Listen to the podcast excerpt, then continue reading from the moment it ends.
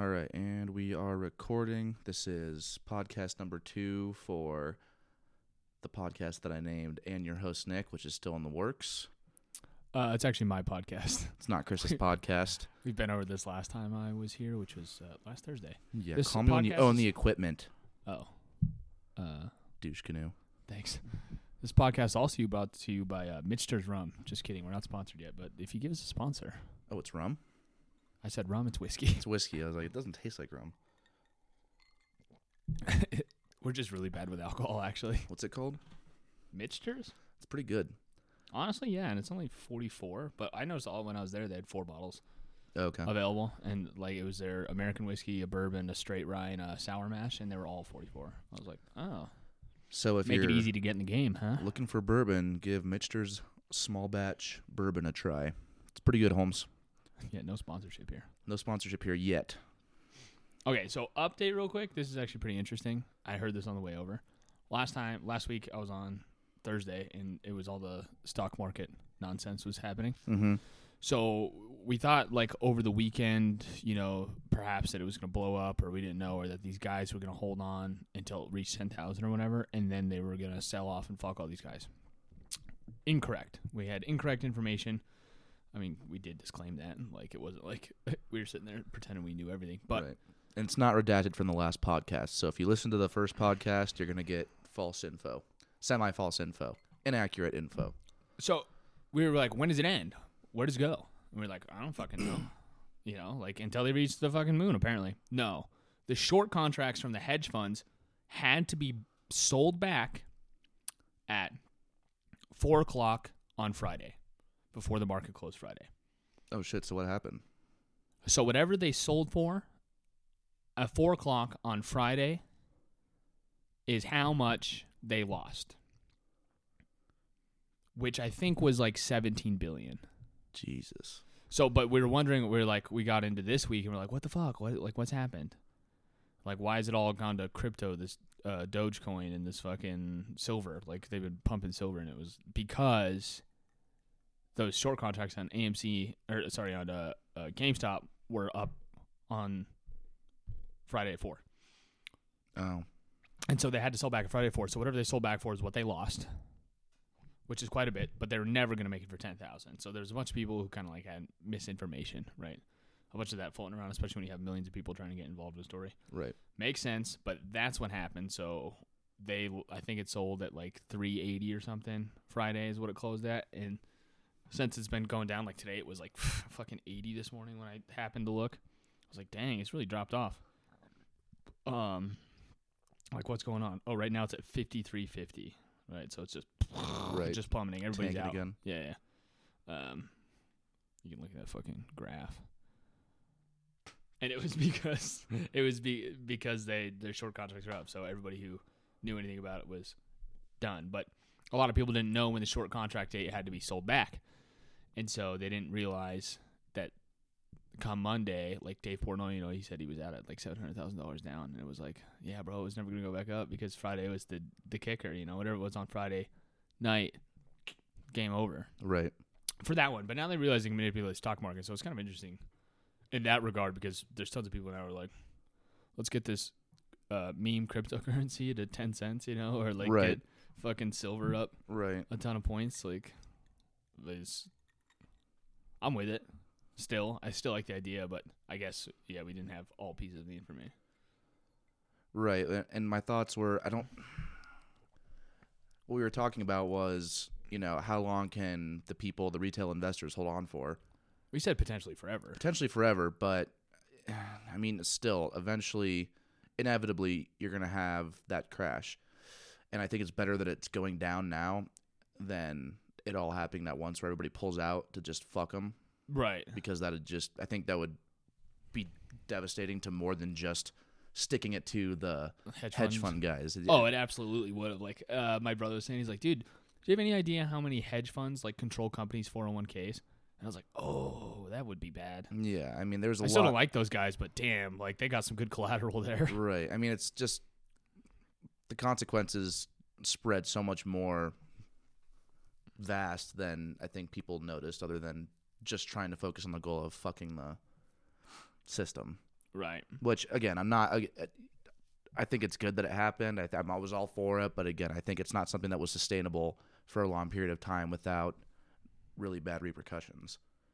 Yeah, it could have been real bad. Because they were talking, like I said, you know, there's a ton of people on there. It was like ten thousand. We're getting to ten thousand. That's almost a trillion dollars you're paying out. Mm-hmm. Nobody's got a trillion dollars.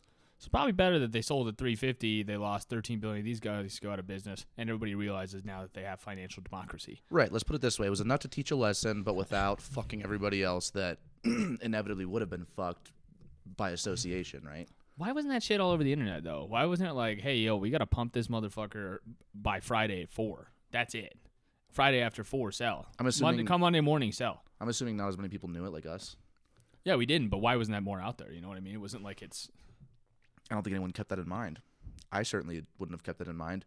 When mm. you have one goal in mind and they're dead set on doing one thing, I was I would assume anyway that they would not have thought about. You're telling me you don't put deadlines on goals? Right, yeah. Well, you do, but that was a very short-term goal that I don't think hey, could have been well hey, established. Ten, ten grand by uh, Friday at four. We yeah. got to get it there. It's like it's at uh, two hundred eighty Friday morning or something, yeah. you know, when they open back up for trading. Right. And it's like, but I do think, yeah, people learn something from it. I'm curious to see, like I was talking about this with a couple of people, it's like financial democracy, right? I th- did we talk about it? I talked about the Ramon and. Mm-hmm. I mean, we talked about it a little bit. Yeah, I mean, let's decide, hey, we're done with Halliburton next week, you know? We short squeeze them. Right, right. Put them out of business and then take all that money we just made and throw it into fucking, I don't know, solar. Right. It's like an easy answer, but it's not really. It'd be a lot more complicated, but yeah, like potentially that could happen, right? We mm-hmm. can we know now that with access to all these retail trading desks, it's like, oh, shit, man, we can we got a lot more power than we ever. Yeah, there's a lot did. more. They have a lot more push than I think anybody anticipated. Hell, even they anticipated. Oh, Wall um, Street bets. Yeah, I, yeah. I mean, I doubt that. Maybe he did. Maybe he had fully anticipated on that going, um, as long as it did, yeah, or with as much implications as it did, and. But I don't know. I, I, I don't think really anybody saw that going long term. I hoped for it. I know you did. There's a lot of good memes for it. Um, but yeah, I mean, it all seemed good and fine until you kind of look at the repercussions that are possible if it were to go up to ten thousand and they have to pay out almost a trillion dollars. It's like, well, this affects a lot more than just hedge funds. It affects average workers who are planning on retiring at sixty-five. Right. It's, it's the collapse of uh, uh, Social Security, maybe, even? Well, even, yeah. I mean, it's already kind of collapsing. Right. It might be the... Final sh- cut, yeah. You know. Uh, whatever. So you published our uh, first podcast today. I did. Last night, actually. Yeah. Wh- how do you feel about it? Have you listened to it all the way through? Yeah. Well, I listened to it all the way through before I uploaded it, and then... It sounded like shit, so I edited it into the mono track and then re-uploaded it. And I think, I'm not sure on the R S S feed if it automatically fed that into Spotify saying, okay, we switched this one out. But I imagine it did because from what I read, once I have the R S S feed and I'm constantly uploading podcasts, it automat- automatically Adjust. uploads it to Spotify. Do you have to upload like another one and then it'll go in? What do you mean? Like, like once you upload this episode, say, well, then it kind of refresh. Like, it's not always checking back to the R S S. Spotify isn't always checking to the R S S. Is it Spotify only checks the R S S when you upload something? I don't know. I'm just curious. Um, it's whenever I replace that episode. So. Oh, okay. So it just sends a cue and it comes yep. back in. Okay. Yeah, I think. Ideally. It took me a little bit to figure that out last night, but, I mean, I'm paying. I decided to bite the bullet and pay eight dollars and ninety-nine cents a month for my R S S feed. Is that, who is that through? It's called R S S. Oh, it is? Yeah. What does that stand for? Uh, I forget. And R S S allows you to upload to, like, Spotify, Apple Music, mm-hmm. or whatever. Yep, and it gives me my own, like, domain U R L. Oh, that's weird. Who the fuck figured that shit out? I don't know, but, I mean, I, up until last night, I didn't know how to upload shit to Spotify or iTunes or anything like that, so. Are you just on, are we just on Spotify right now? Right now, yeah, but Pat Schneid listens to, shout out Pat Schneid, uh, listens to... Apple Podcasts, so I'll try and upload it to them as well. So what'd you think? Uh, that's just... That's awesome. Grotesque. I can see I can see the sound waves on that. On the feedback. Quite a, quite a, quite a bit of decibels on that one. Um, We'll put a, we can just mic your ass, like, because you can yeah, fart on command. Get, get a fart mic, yeah. Well, I was thinking, Pat and I were talking about this before I left because I told him we were recording tonight.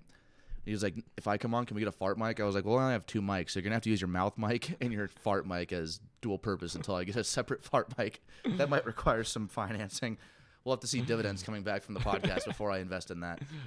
Just an individual fart mic? Yeah, well, that's what they have on your mom's house. A fart mic? They used to, anyway. That's gross and hilarious. I probably so had to funny. get rid of it for COVID reasons. Yeah, or pink eye reasons.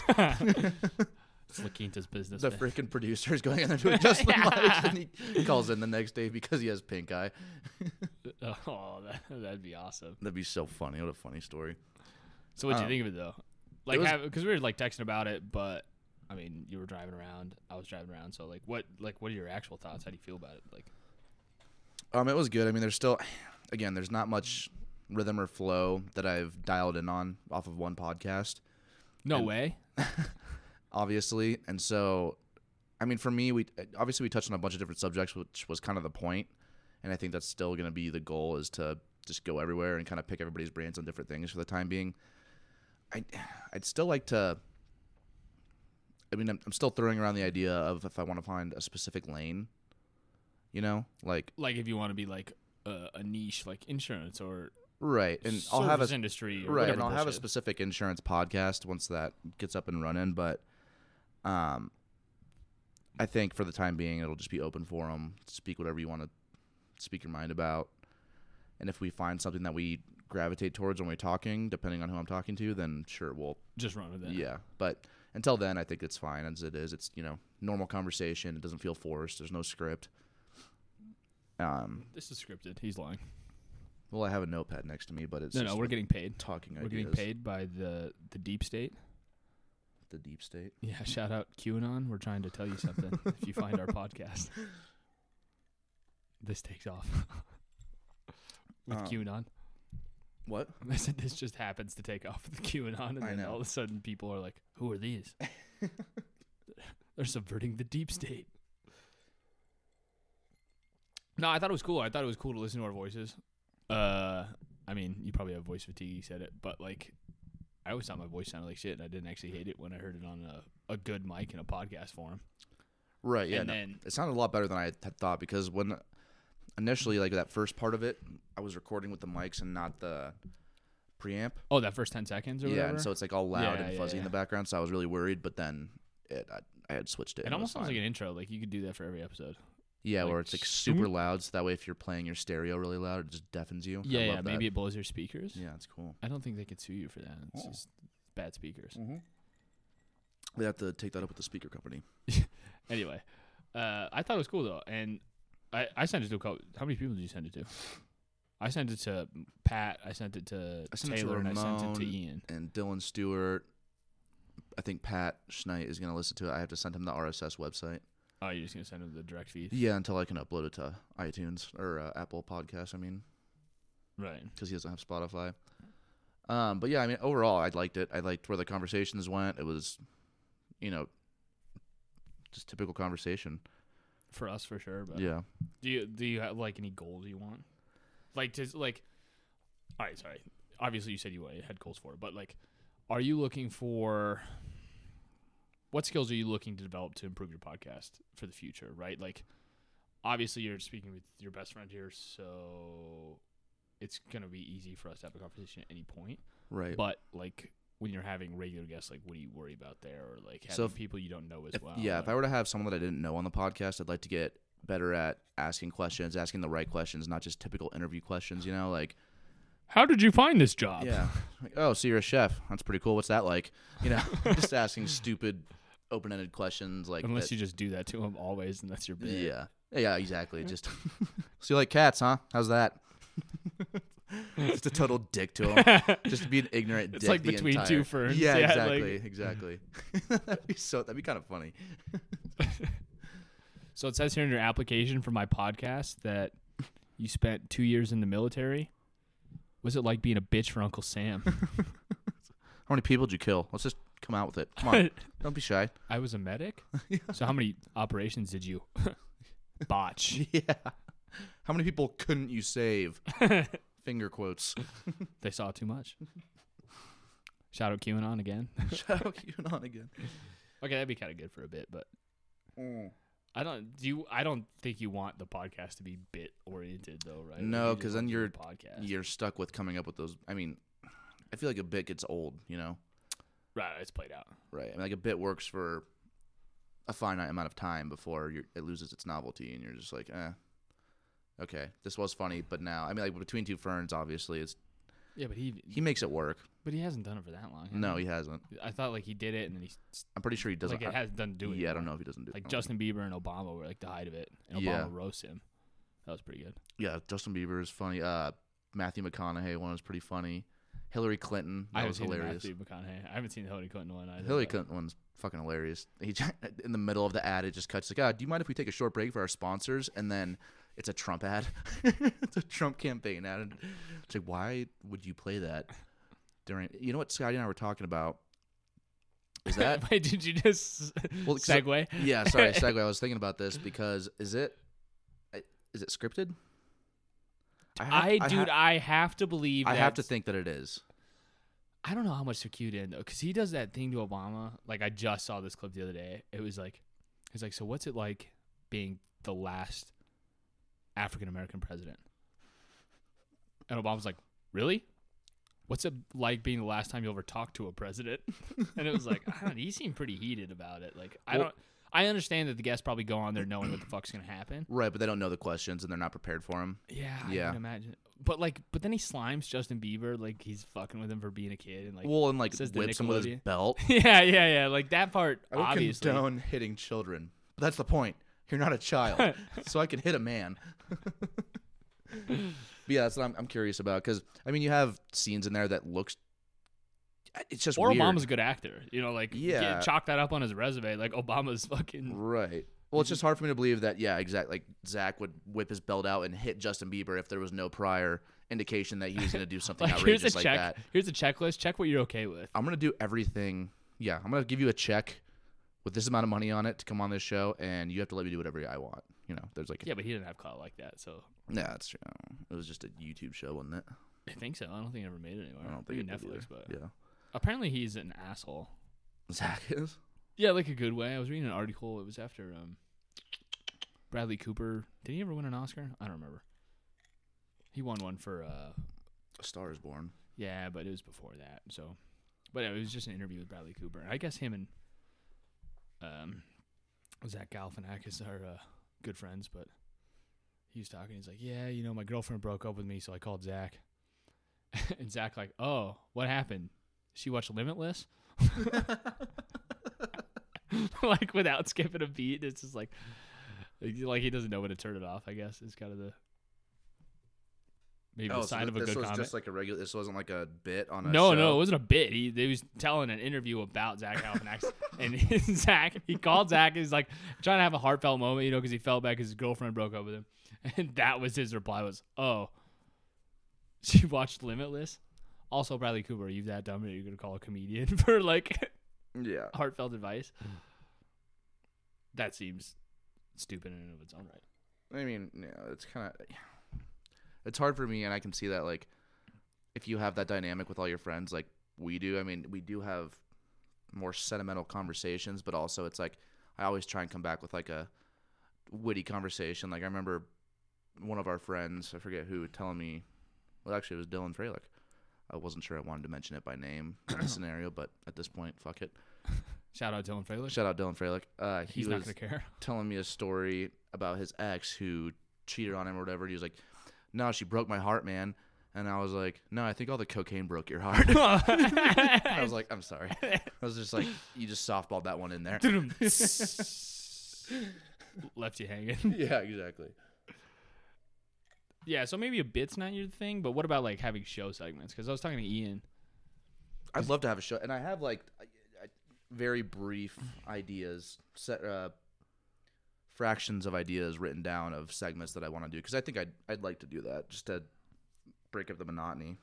Of, like, a, well, yeah, sometimes if the conversation isn't going well, you can, like, oh, now we're on to, well, even then, like, guess that phone number. Yeah. I mean, like, even then, it's, like, if even if you're having, like, a good conversation, it's nice to throw a curveball in there of sorts. Yeah, for sure. Ian had this bit idea that he pitched to me today. So when Ian listens to this podcast, he's going to be mad because I'm selling it to you.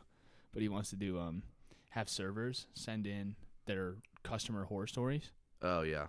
And he'll read off the customer horror stories. I was like, that's fucking good. That is good. I won't do that for the sake of preserving his idea. At Mezzaline. What? That's his Instagram. Oh. I'm shouting him out. Oh. Because that's the bit on the show, apparently. Oh. Yeah, I don't know. I'd like to have a bit in there, but also, for the time being, again, until I, if, if and when I find a niche of sorts, I'll just keep it loose. I will say the audio quality was a lot better than most other first-time podcasts I've ever heard. And yeah, like, I mean, you've got the worst fucking editing software, and it yeah, still but sounds good. Still pretty good equipment. Yeah, it's good equipment. I don't know. I think the thing with the software is it, it does its job in that it records. But we're not in a studio, you know what I mean? It sounds like it sounds good. We're not in a studio. Right. Well, I mean, yeah, I think, like, again, the preamp does a lot of, like, you know, you can silence out the background, stuff like that, if there were background. Um, when the fucking furnace kicks on. Right, yeah. But, I mean, obviously, like, as far as editing, you know, putting in, and again, I, I think maybe it's just to the extent of my knowledge, you know, what I know about this software, and I don't really know how to use it, but, like, putting in different cues and stuff like that, like cutaways and editing, and, like, I know how to, like, take out pauses in conversation. I know how to take out, like, whatever bad feedback noise. But I think, you know, in the future I could benefit from better software, but at this point, why? Why pay for something that more than I need to at this point? It's not generating any money, so I suppose it wouldn't make any sense. Right, yeah. Speaking of not generating money, but it makes sense maybe in the future. Do you ever want to film it? Like, do you ever want I do, yeah. I'd like to film it. And have it live? Hell yeah. Then the fart mic is going to be, then you'll have to get a fart mic. Yeah, crucial. Crucial to the structure of the show. We're going to need to see the leg lift. No, I'd honestly, I'd honestly like to do, I'd like to film it sooner than later. Even, even Yeah, even if that's with shitty... I mean, especially in this basement. Dude, we could use a fucking iPhone. You really could. Well, that's what I was, that's what my dad said. I was telling him about this. I was just like, just use your iPhone. I mean, if you're not worried about quality, I mean, you can get fairly decent quality on an iPhone. You can four K an iPhone. Yeah. How much porn is shot on an iPhone? Like, seriously, I'm on Pornhub, and sometimes I, I see that shit. Yeah, I see that shit in the mirror, and I'm like, but then again, I like Yo. amateur stuff. Yeah, it's like someone's half-opened closet here. Yeah, and you, right. like, see him with an like iPhone. Squinting, you're like, nice, I like this. I but like even, like, some of the higher stuff, like the Vixen and Black channels, you know, they have got, like, the... I don't know these references. They, I only watch amateur porn, so... Yeah, and you don't even use Pornhub because you're a fucking animal. But they have, like, they have like these cuts, like... Do you think that's just like added? edited in, but no, no, they're literally shot on an iPhone, I think. Oh, you don't think that's like put in there for novelty and like making it seem more amateur? No, Apple advertises in the beginning. It says shot on iPhone. Sponsored by Apple. They don't like it, I guess. They get a lot of cease and desist, but they keep throwing it up there. They made a really stretch of a point to show a guy wearing AirPods while he was banging a girl. Stretch of a point, you get what I'm saying? Yeah, yeah, because he had a big dick. Because it's porn. Because it's porn. Yeah, so but a lot of that shit is shot on like you could you get good footage, you know what I mean? Right. You don't need a, you don't need a video camera. I right. don't think full on, but like a tripod would definitely help. I'm not gonna sit here and film. No, you. yeah, like a FaceTime. Okay. How fucking funny would it be if I just sat here with my phone and you sat with your phone and we just like filmed each other? That'd be kind of funny actually, like for like an episode. Yeah. Once, yeah. Yeah. No, yeah, I mean like we could get like whatever the fucking TikTok people get, and they just get the tripod for their iPhone and do it there. Can we bring back the selfie stick? I had one of those. Did Even, you really? I did. Alan, shout out Alan Kuhn, got it for me for Christmas one year. I actually really liked it, honestly. Because at all the parties that we had, I would just take panor- panoramics of just like everybody at the party. Look at this debauchery. Yeah. Nobody's wearing a like, mask. Look at this fucking trap house. There was no masks back then. uh, I'm going to forget that. When are we ever going to get rid of masks? That's what I want to know. I'm curious as well. Because, like, vaccines rolling out, but, like, they say, like, oh, there's... Just drop that ice cube anywhere. Yeah, no problem. Um, there's so many people who aren't interested in taking the vaccine that, like, we might have to wear masks for a while anyway. Because herd immunity is not going to be reached in a uh, amount of time that... Well, sorry, the vaccine isn't going to get us to herd immunity, so we're still going to have to wear masks because... They don't know whether or not people who have the vaccine can still spread the virus. Yeah, and they're worried about the constant mutation of it. I mean, that's always going to be an issue, though, right? With any virus. Look at the flu. It changes every single year. Does that mean we're going to have to get a COVID vaccine every year? I mean, in theory, yeah. Because unless it becomes more deadly, is there, like, any really a point for, like, the younger generation? I don't know. And these vaccines are, like... That's where it's so controversial. It's like, you know, the flu has killed a lot of people. The virus killed... More people. More people in a shorter amount of time. Well, and you know, if you break it down to, like, the time aspect of it, like... Sure. Within however many... days this virus spawned. Well, it just spreads more, right? Right. Yeah, it's a lot easier to spread. It spreads more. But then again, you look at the flu cases since COVID restrictions have gone into effect, and the cases have gone way down. Mm-hmm. Social distancing, wearing a mask, washing your hands, it applies to a lot of different viruses. Clearly. So yeah, because flu, Pat sent me a graph the other day, and it was down, like flu didn't exist. It was like, it not didn't exist, but it was like so like minuscule the, compared to COVID. Yeah, flu this year was just like. And granted, you look at you. I mean, you look at COVID, and if we had not had restrictions, the it would have been a lot higher. Uh, well, in theory, a lot higher um, contagion rate. Yeah, I mean, but it was already freaking high. You know what I mean? Like we had. Right. So the United States. Well, I mean, I guess we saw that before restrictions went into play. We saw the spread of it without any kind of restriction. Well, then Florida. Florida's a case in point for no restriction anyway, right? Are, are people wearing masks in Florida? Do we know? Uh, no. Well, they. I mean, they do somewhere, some places. But there's no mask mandate? Like, is there a state mask uh, mandate? I don't know. I'm not sure if it depends on county or if it depends on whatever. Because I have to imagine it depends on county, right? Because Weld County was less... Probably still is less well, strict. Well, Weld County told them, go fuck yourself. They told the state to suck a dick. You remember that? Did I read you that letter? Mm. Oh, so it was like the lockdown. So this was in fall, you know, like November or something like that. Um, you know, when the cases were really ramping back up, the uh, second right. wave, so to speak. And, you know, everyone's like, Governor Polis put the, uh, the whole state to red, and the Weld County commissioners wrote an open letter. That it was like, we will not tell our businesses that they have to shut down. We will not tell people they can't go to church. We will not tell people that they can't go to school. We will not tell people that they have to stay in their homes for an undefined amount of time. I was like, damn, get them. Yeah, there is a fine line there where we can recommend, you know, we recommend that you take these precautions to lessen the spread of the virus, but we are not going to force you to do that. And I think it's all about people coming to their common senses, which I don't think people have a lot of. Well, there's not a consensus on common sense for this one, right? Like, because everybody's a virologist, including us right now. We're virologists. Yeah, we're exactly. Epidemiologists. We're like, hey, we know how this is going to work. Right. And so nobody knows what what's going to be the right play or what the right common sense moves are. I guess it's kind of like gun, gun violence in that regard, right? Like, we're never going to have yeah, an answer yeah. to this because there's no... Oh, common sense gun laws is like the right thing's one thing and the left thing's another. And it's like, nah, I guess we're just going to keep up with school shootings, which were at an all-time low last year. Because no one was in school. So I think that we don't need to make common sense gun laws. We need to make common sense school laws, which is no school. Yeah. Well, they're just going to adapt just like a virus. Well, they'll just go into separate homes and shoot everybody that's getting homeschooled. Like, we got a, we got a school list. Yeah. We know every kid who attended this element. That would be...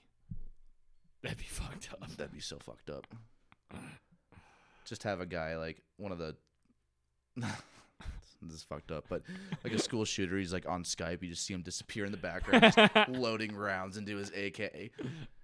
Well, see you later. That he's filming on his iPhone. Sponsored, brought to you by yeah. iPhone. God. Brought to you by Verizon. Never lose connection. Oh, God. That's so fucked. It's just... Oh my God! Did you ever see that uh, Shia LaBeouf directed this uh, film? It was like a short film. It was like ten minutes, and it was with um, Kid Cudi and I don't know, some white rapper. Cage, I think is his name. You would know better than I. I don't remember, but what his name is, but it was called Maniac, and it was like shot in black and white. It was just them killing people. Like it was just like. ten minutes of Kid Cudi murdering people. Basically, it was like, but like not like, you know, uh, Quentin Tarantino spaghetti western type like fun murder. Right, where blood is just squirting yeah, out. Yeah, like it's so ridiculous. Like you're like, okay, it was like no music, like in the film, like super visceral. Like this woman's like walking her dog through a park, and fucking just strangles her from behind.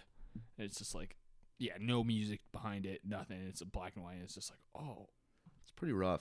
Why? Shia LaBeouf has some shit going on in that head that I don't think any of us can understand. You think he's okay? Does he need a hug? I don't know.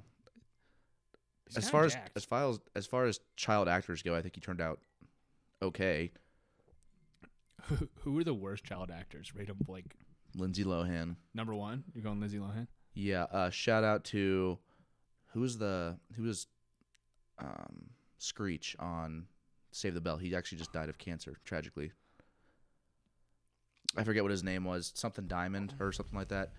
Um, but he ended up, I think, going into porn after his career on Saved by oh. the Bell. Oh, you remember that? Uh, Aaron, speaking of porn, I Want Candy Kid, what's that guy's name? Oh. Um, Aaron, isn't it Aaron? Aaron Carter. Aaron Carter. Aaron Carter has a fucking OnlyFans, and his face is tattooed. Really? Yeah. Uh, what point in life do you have to be at to get a face tattoo is what I'm curious well, about. Well, you have to be uh, you have to be a Disney star, mm-hmm. okay? And then it has to fail for you after that because... Or Tekashi six nine. Well, he, he tried, he was failed act, child actor. He was?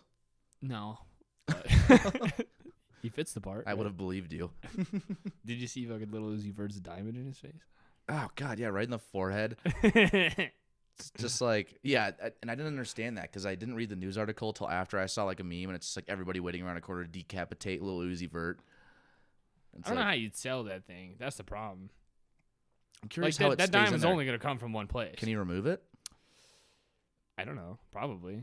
I imagine At some yeah. point, you got to be able to. I was thinking about this today. That's fucked up. You know what's so dumb is that like this guy puts a fucking diamond in his forehead, and he has a majority of the people talking about it. I'm mad that no one that I've seen so far has made the reference of Raven from Teen Titans yet. Oh, that's pretty good. I haven't seen that one. I've only seen the uh, uh, Avengers. Thanos. Oh, yeah, ripping out Vision's stone. Yeah. That was a good one. Oh, though. I did see a good one, too. It was um, Halo, the Needler. You remember the Needler in Halo? Yeah. And it was just like a Needler round like going into his forehead. I was like, that's pretty good, too. I'm curious, though, like, how does that work? Do they... It's a subdermal piercing. Like, they kind of were popular for... Like the ones that go in, like, people's cheeks? No, because those are actually through scan. Oh, they right? are. So you could reach in your mouth and pull them out. But there's people who get, like, their sternum pierced. People get, like, uh, like right underneath their eye. They might drop yeah. one or two. I don't know if you've seen those before. I have. Um, people get Prince Albert's. Not related, but people do that. What's and a then, Prince Albert? Uh, it's through the tip of your penis. I think Jesse had one. My brother-in-law? I'm just kidding. No, Jesse the dishwasher. Dishwasher. Shout out Dishwasher Jesse. What's his last name? Rivera.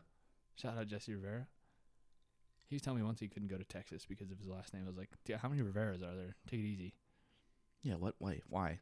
Because it's like, Mexican? No, he's like, my dad is hated in Texas. People know Rivera's last name, so I can't go to Texas. I was like, it's pretty common, bro. Yeah. I mean, you might be just like your father. Especially but, in a Latin community. Yeah, yeah. Anyway. Um... So I think it's a subdermal piercing. I don't think it's like embedded in his skull by any means. That's what I was wondering. Like, did they indent his skull or something, and then? Oh, maybe it's like that lizard guy. You remember those like? Oh, where he like put the, the thing on his foot. The dragon guy who put the two like yeah, horn whatever. stubs yeah, right yeah, there. Exactly. Yeah. Maybe it's like that because I think that's actually embedded in that dude's like skull. Yeah. Because I don't actually imagine this moves around like you could move a dermal piercing. So maybe it is. Yeah, because actually it's like because you can see the skin like around it. Gross, which is like, what if it heals over that? Yeah, like, do you always have to like peel that back? Like, and also, what if and in, you know, inevitably when you become broke because rappers tend to blow a lot of their money. No way, he got a twenty-four million dollar diamond put in his forehead. We're gonna condemn that. Yeah, we're gonna repo that. No, apparently it's paid off. Oh, oh.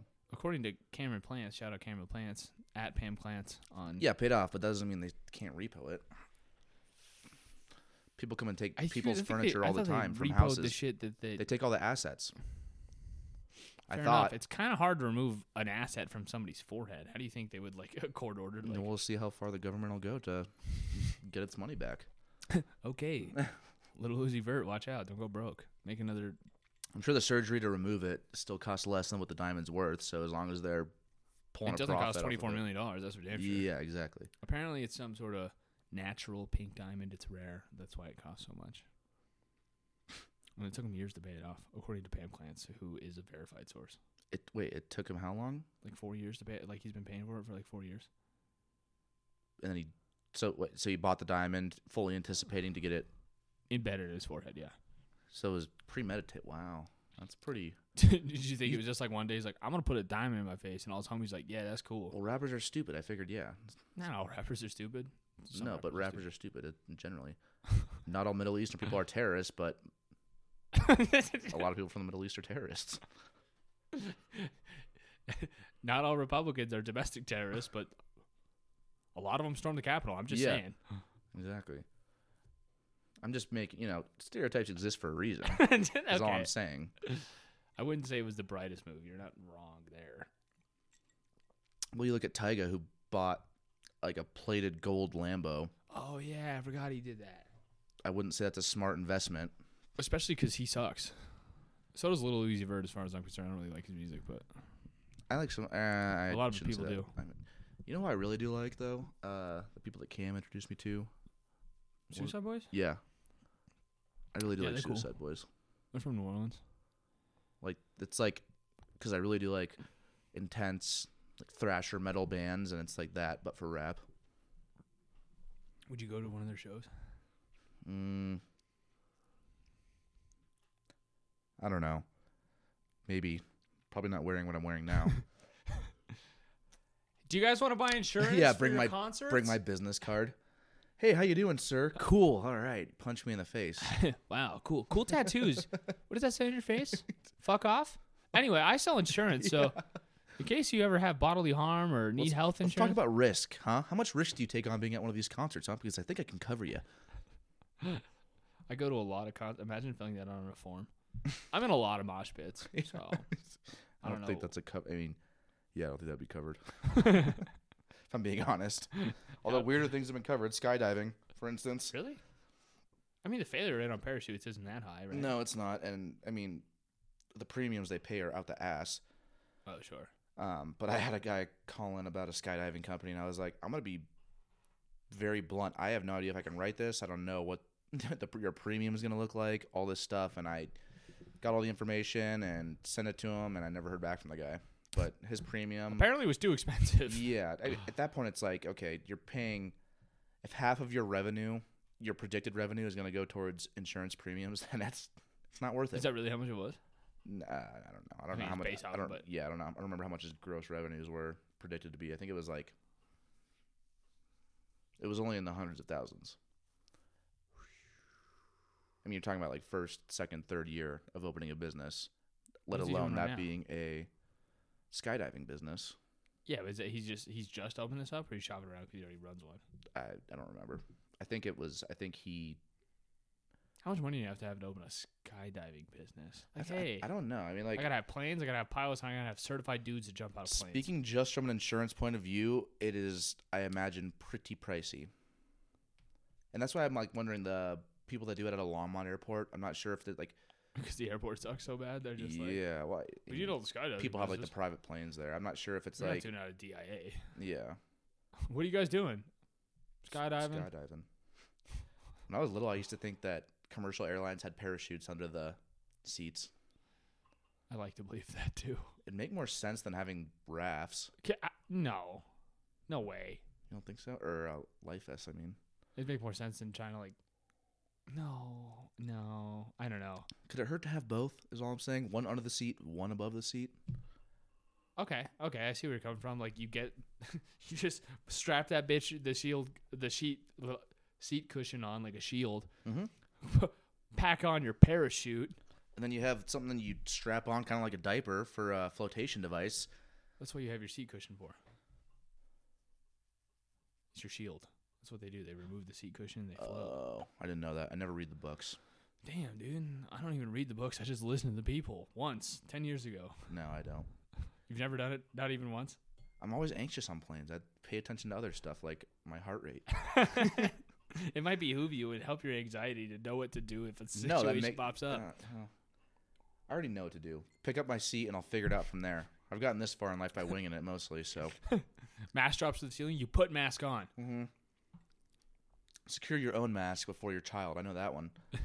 Planes crashing. People are panicking. Fight them. You need to do what you need to do to live. Yep. Actually, that's probably what happens. No, which is probably why I imagine they can't have parachutes on a plane, because what are you going to do? Fucking open all six doors as you're falling? Yeah. And everyone you're just expecting to clear the fucking plane? Like, it, it's true. It's yeah. a Hail Mary anyway, though, because, like, you're not surviving that. Like, most of the time, you don't survive. If the plane hits anything, you usually don't survive. Right, but I imagine there's, like, a lot of liability if the plane... Having access to a parachute and having access to a raft are a lot different. Like, the likelihood of someone, some crazy-ass person jumping out of a plane with a parachute, like, oh, there's a fucking parachute in here. I can just jump out of here whenever the fuck I want, is... There's a raft here. I'm going to ride this. You know what? Maybe that would help my anxiety if I brought my own parachute as my carry-on. I was actually curious about this. Does anybody actually bring parachutes? Yeah. yeah. You know, just in case. This is my... This is my security blanket right here, is if all were to go to shit and I need to get out of this plane, I'd jump at thirty-five thousand feet out of here, probably freeze to death before I hit the ground, but... Dude, your uh, your chance of survival might be higher. Than in the plane? Huh? What do you mean? Higher than what? Than the plane hitting the fucking anything? Oh, yeah. Like, your chances are... You might black out. But if... I feel like a lot of people black out during a plane crash. That, I mean, that's a thing. Like like you said, like if a plane's going down, it's got like down enough to where people are gonna all die. Then it's going down. I don't think there's a lot you can do to save yourself on that, because if they're dropping at that increase of an altitude and dropping, that's what I'm saying. You might be able to get out of it anyway, though. I mean, it's a Hail Mary. Like I said, right? It's yeah. a, you're fucking. It's a Hail Mary either way. So just let the people have parachutes. Let them decide for themselves whether they want to take the risk, jump out the plane, or they want to. Fucking ride this bitch out and see if hitting a mountain does them any good, or hitting the fucking water at a forty-five degree angle. Right, but then yeah, but then you got to worry about again the asshole that's like the liability. I, I guess you could do like a waiver, like we are not responsible. We're not to be held responsible for any asshole, asshole that, that jumps, jumps out, out of, of here plane. With a parachute. Just the pressure change in that plane would just. You well, just what, yeah. So what happens if you jump out at? You can still breathe at thirty-five thousand feet, right? Not well. Yeah, but I mean, if you're dropping. That's what I'm saying. You might black out. Oh, yeah. That's true. But and again, huh? if you black out, like pull, try and pull the cord immediately when you jump out. Hopefully you don't get sucked into like a fucking It would take a long engine. Time to fall down then, but that might be a good bet. Yeah. But I don't know if you're going to you're gonna be back to it by the time. And then you're you're falling real slow at an altitude you already can't breathe at. Again, I still think higher survival chance than running into a mountain. I do, too.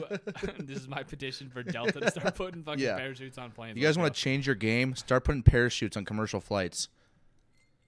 And then only the nice ones have it, though. Like, Frontier won't have it. no, no. Like, you want a parachute? That's another forty-five dollars. Yeah. Like, God damn it. Fuck. Fine. Uh, I don't know. Those guys do not make it easy to fly. I'm just going to Arizona. Doesn't matter. You got a purse? You're fucking putting it up top. That pisses me off. Like, yeah, you look at Frontier's like prices. You're like, oh man, what a steal! You're like, oh, you get fucking duped fuck. every time you go to check out for the fucking tickets. You're like, hey, all right, what do we what do we got here? What do we got here? Oh, Frontier, dude, it's only hundred bucks for Frontier to Hawaii for two weeks. Let's go. Like, I'm... you'd be fine. Yeah, well, because you're like... only packing underpants and white shirts.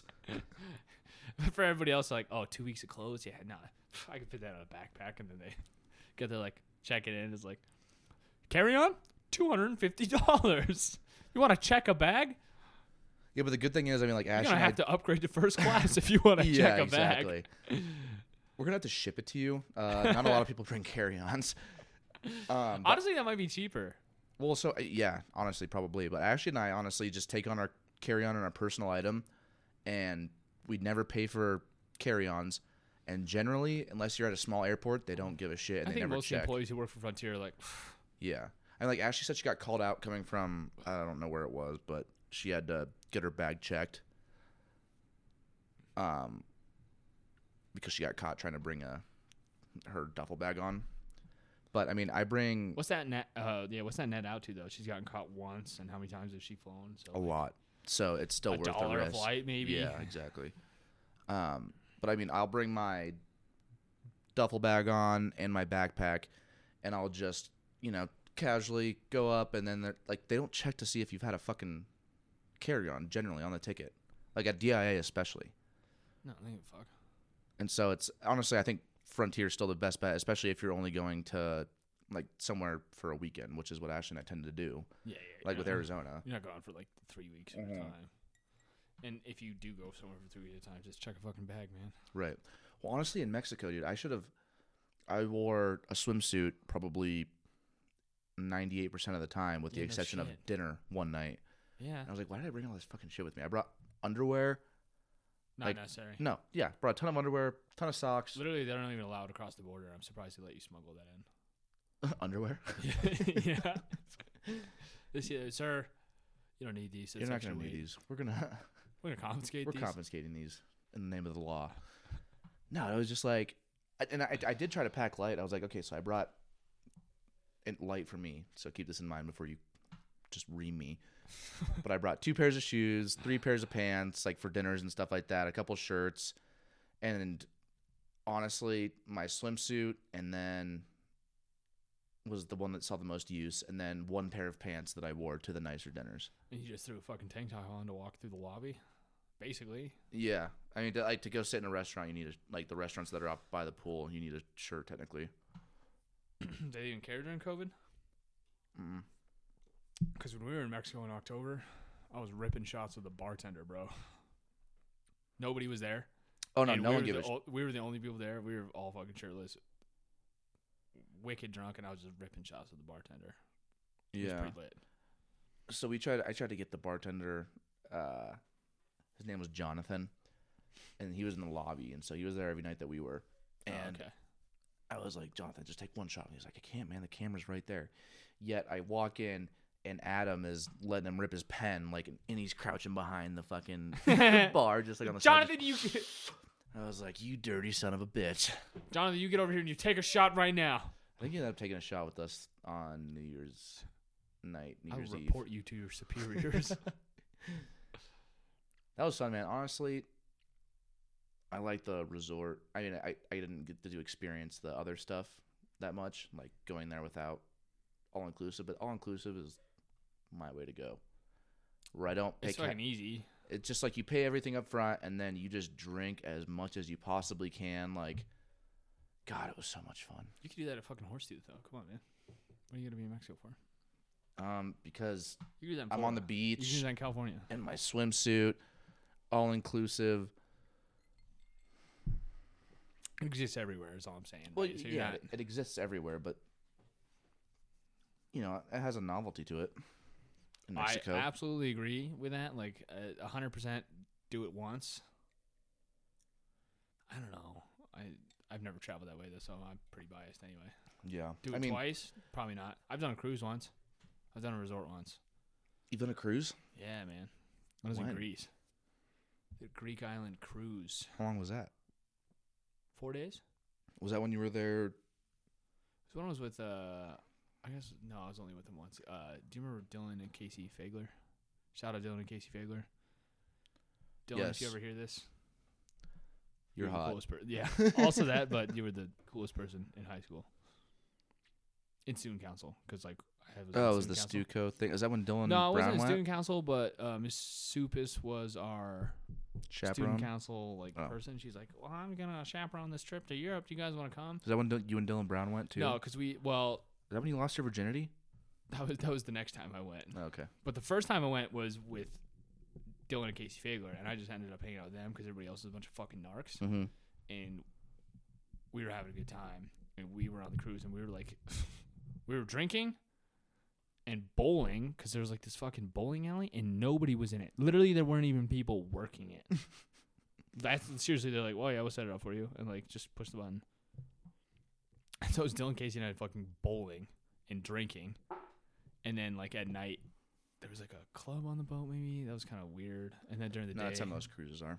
They all have clubs. Yeah, yeah. We went to like the nicer restaurant. Like I don't really remember any of that food or anything. It's just like Like, working on a cruise is probably miserable, but like attending them once, I met a, a Colombian guy, definitely a coke dealer. No way this dude didn't sell coke.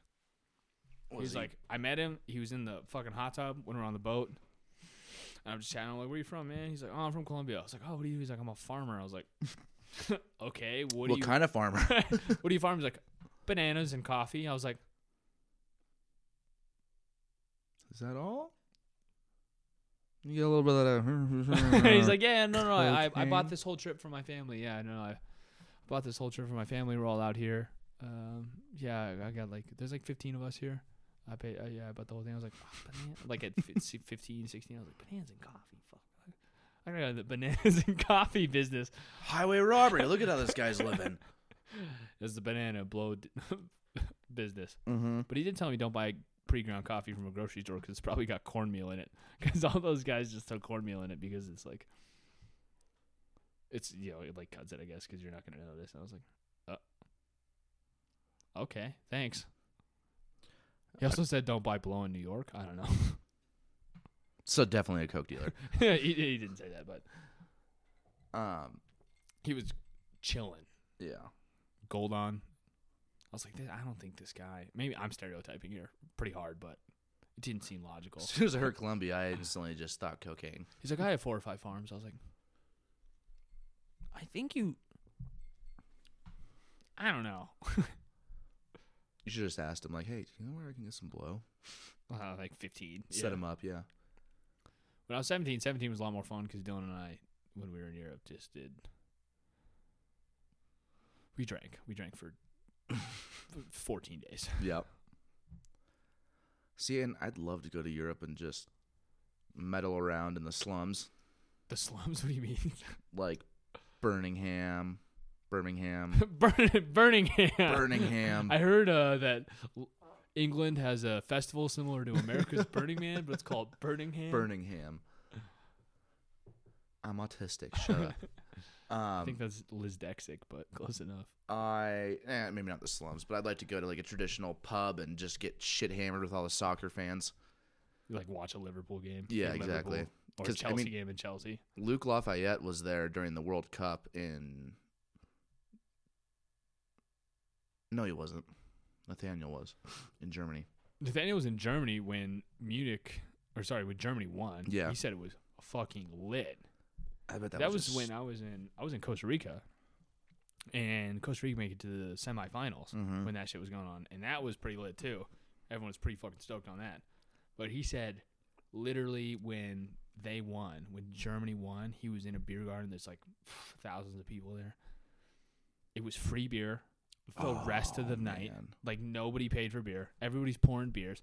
He said, as soon as they won, everybody saw flip tables, screaming, party everywhere. He's like, it, like literally, because where was that at? Was that Brazil? I, um, I don't remember. Brazil was the Summer Olympics last, right? Yeah, but they had it was they hosted it back to back. I thought they had the World Cup back to back. Yeah, the Olympics. I mean, probably. I don't know. I'm pretty sure it was Brazil, so it was like. Already. When was that? When was the last World Cup? I think it's every four years, is it? So, two thousand... There's supposed to be one this year. I don't think there was one. That's the only time I watched soccer. I think the United States should host a World Cup, and I think that the United States would be into soccer. Yeah. Like, if L A could host... Well, because usually they host it for the country, right? So, like, you play... Dude, you were disgusting tonight. What do you want from me? You're just gaseous. Yep. Um... Usually, like, if you, if England hosts it, you'll play in, like, three or four cities. If Brazil hosts it, they play in three or four cities. So if the United States hosts it, like, the, uh, we need a Chicago, we need L A, we need New York, and we need a culture shock. So, like, throw them to the wolves in, like... Cedar Rapids, Iowa. Yeah, I was going to say that, or, like, fucking... Just the middle of a fucking farm. Florida, field. Like, weird Florida, Alabama, maybe, you know, oh, just, like, God. Shreveport. Louisiana is going to have a stadium. It's like, oh. Atlanta could have one, but that wouldn't be a culture shock so much. But no. Like, have something fucking weird. That would be good. But I think that would actually... And if the United States team was good. Columbus, Ohio.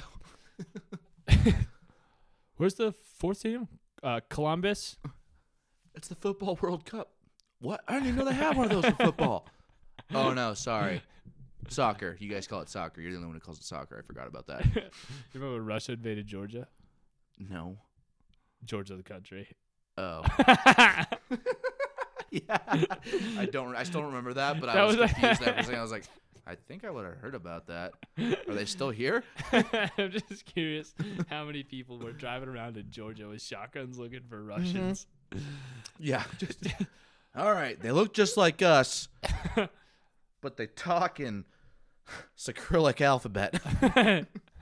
Acrylic? I think it's acrylic. Acrylic alphabet. Yeah. Yeah. You know what acrylic is? Nope. But I'll know it when I see it. Yeah, I imagine they do some. That would be the kind of thing with the football. That's the football World Cup. Brady's going to the World Cup? Yeah. Hell yeah, Brady.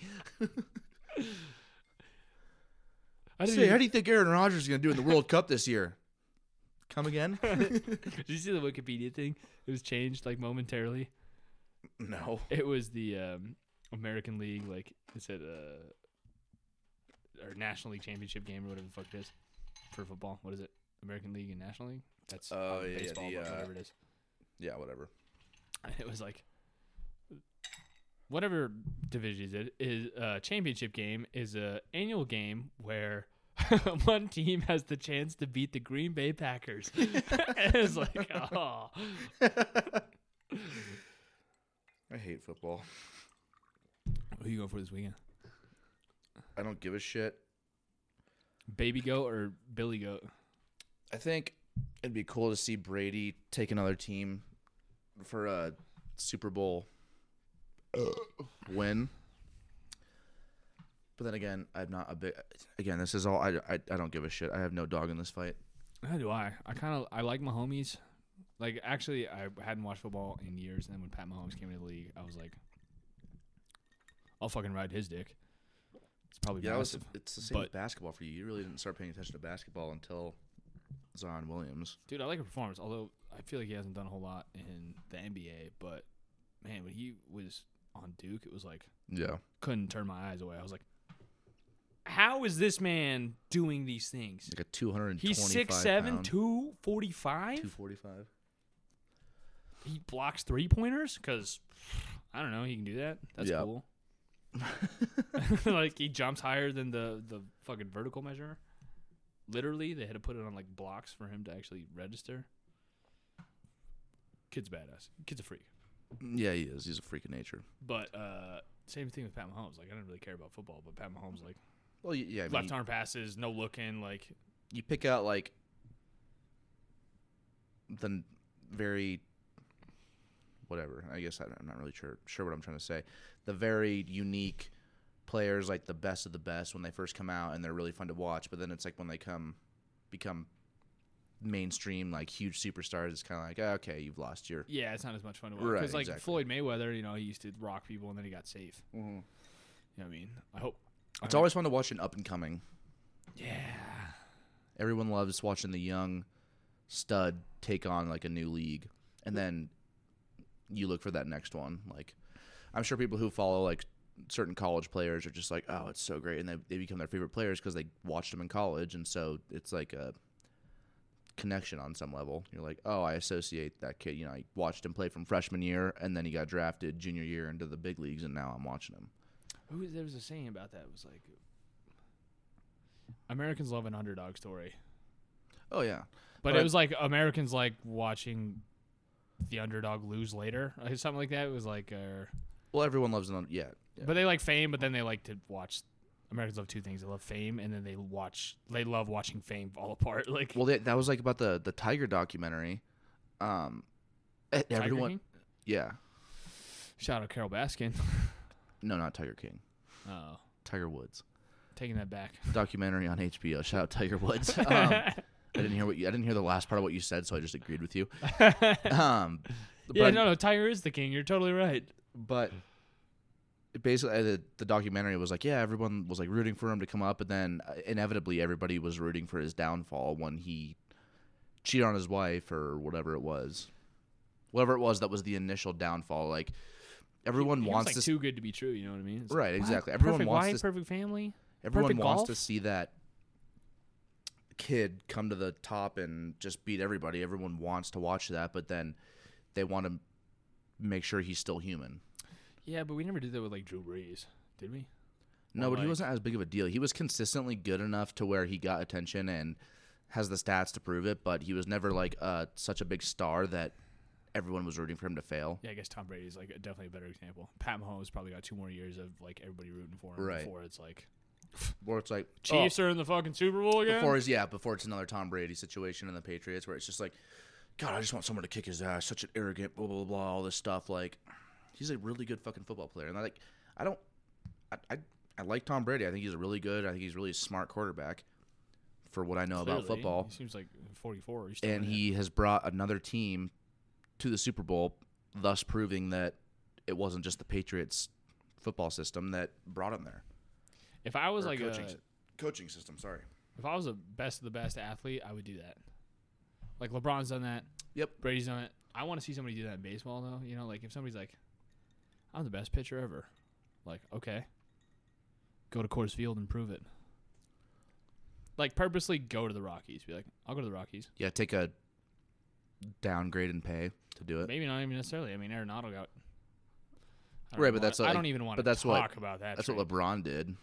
Yeah, but just to prove a point, you know what I mean? He mm-hmm. went for the Heat to back to Cavs. He took a pay cut, didn't he? Yep. Is that what it was? Mm-hmm. Well, because he wanted to be on like a – I don't know if it was necessarily to prove that he was the best. I think it was more about being on a – Home team. A home team and winning team. Yeah. I would like to see that with like, but it's just like baseball, though. Like, I'm going to fucking go to Coors, and I'm going to I'm gonna win the Cy Young. Watch.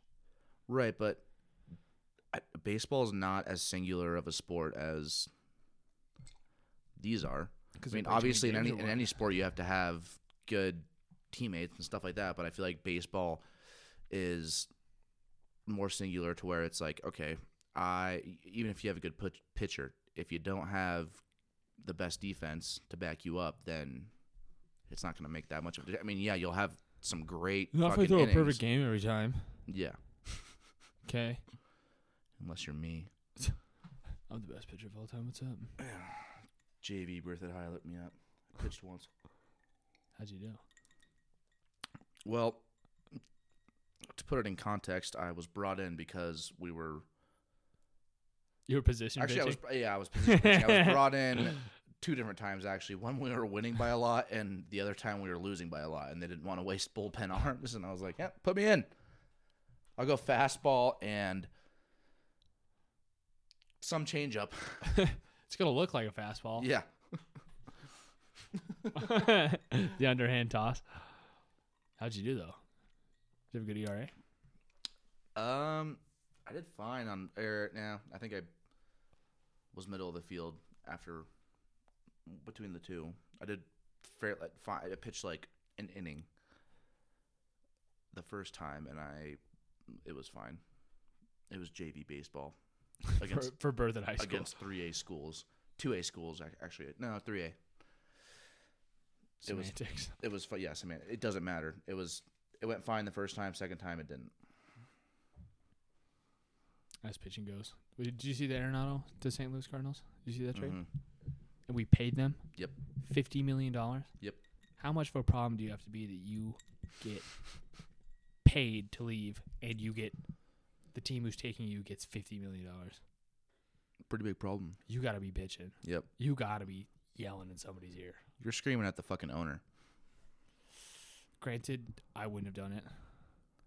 Well, okay, I think there's like a couple ways to make them happy, right? Like, I mean, this is suddenly turned into a sports podcast, which is probably nothing. I mean, we watch a lot of sports. We know but... just about as much about sports as we do about economics. The stock market, yeah, yeah. yeah exactly. But like, I've you know, Arenado wants to win, right? He's like... the best third baseman playing right now. Right. On a half-assed team. And what he see yeah, and what he's seeing is by management is undercutting the team. Oh, we're going to get D J LeMahieu to the Yankees. Oh, we're not going to invest in pitching. We're going to get a couple prospects. Big hitters. They're going to get a couple of they they pay for the sticks and they don't pay for defense in any way, shape, or form. Yeah, you know, it's just like to him that's I would imagine as being the caliber of player that is, that's just yeah, you're going to chew somebody's ear off. So I feel like the better investment in which you could, you know, use the fifty million dollars that doesn't just go to a team who took your best player. Like, how does that make sense? Like, I don't even, I'm an athletics fan now. I don't even like the Rockies this year. I'm against them. But, like, why don't you just take that fifty million dollars and get a pitcher? Or take that fifty million dollars and get a second baseman? Or a first baseman because Daniel Murphy's out, right? So, oh, there's some holes to fill in the roster. Keep Arenado. Keep Trevor Story. Keep David Dahl. Oh, except he didn't do that, right? Like, our fifty million dollars to keep David Dahl. Jesus Christ. Like, it's fine. Right. But instead, you paid fifty million dollars to get rid of a player. Yep. Who already has, like, the biggest contract in baseball history other than Mike Trout. And Bryce Harper, like, how did he get that contract? Let's be honest. But. Yeah, I'll be honest. I was a really big Bryce Harper fan for a while there, and I'm not. Now you're rooting for his demise? Yeah. Look at that come around. He's just a not a good guy. He calls memes memes, so that's all I need. You know to he's talked. yeah, yeah, yeah. He's a suit. Yeah. Say he's a cop for sure. And he doesn't actually hit that well, so like, why do I want to see him play? Maybe not anymore, but he did. He hit pretty well. He had like one good year, and I think that was like the Dick Redding year for sure for a lot of people, and it was like.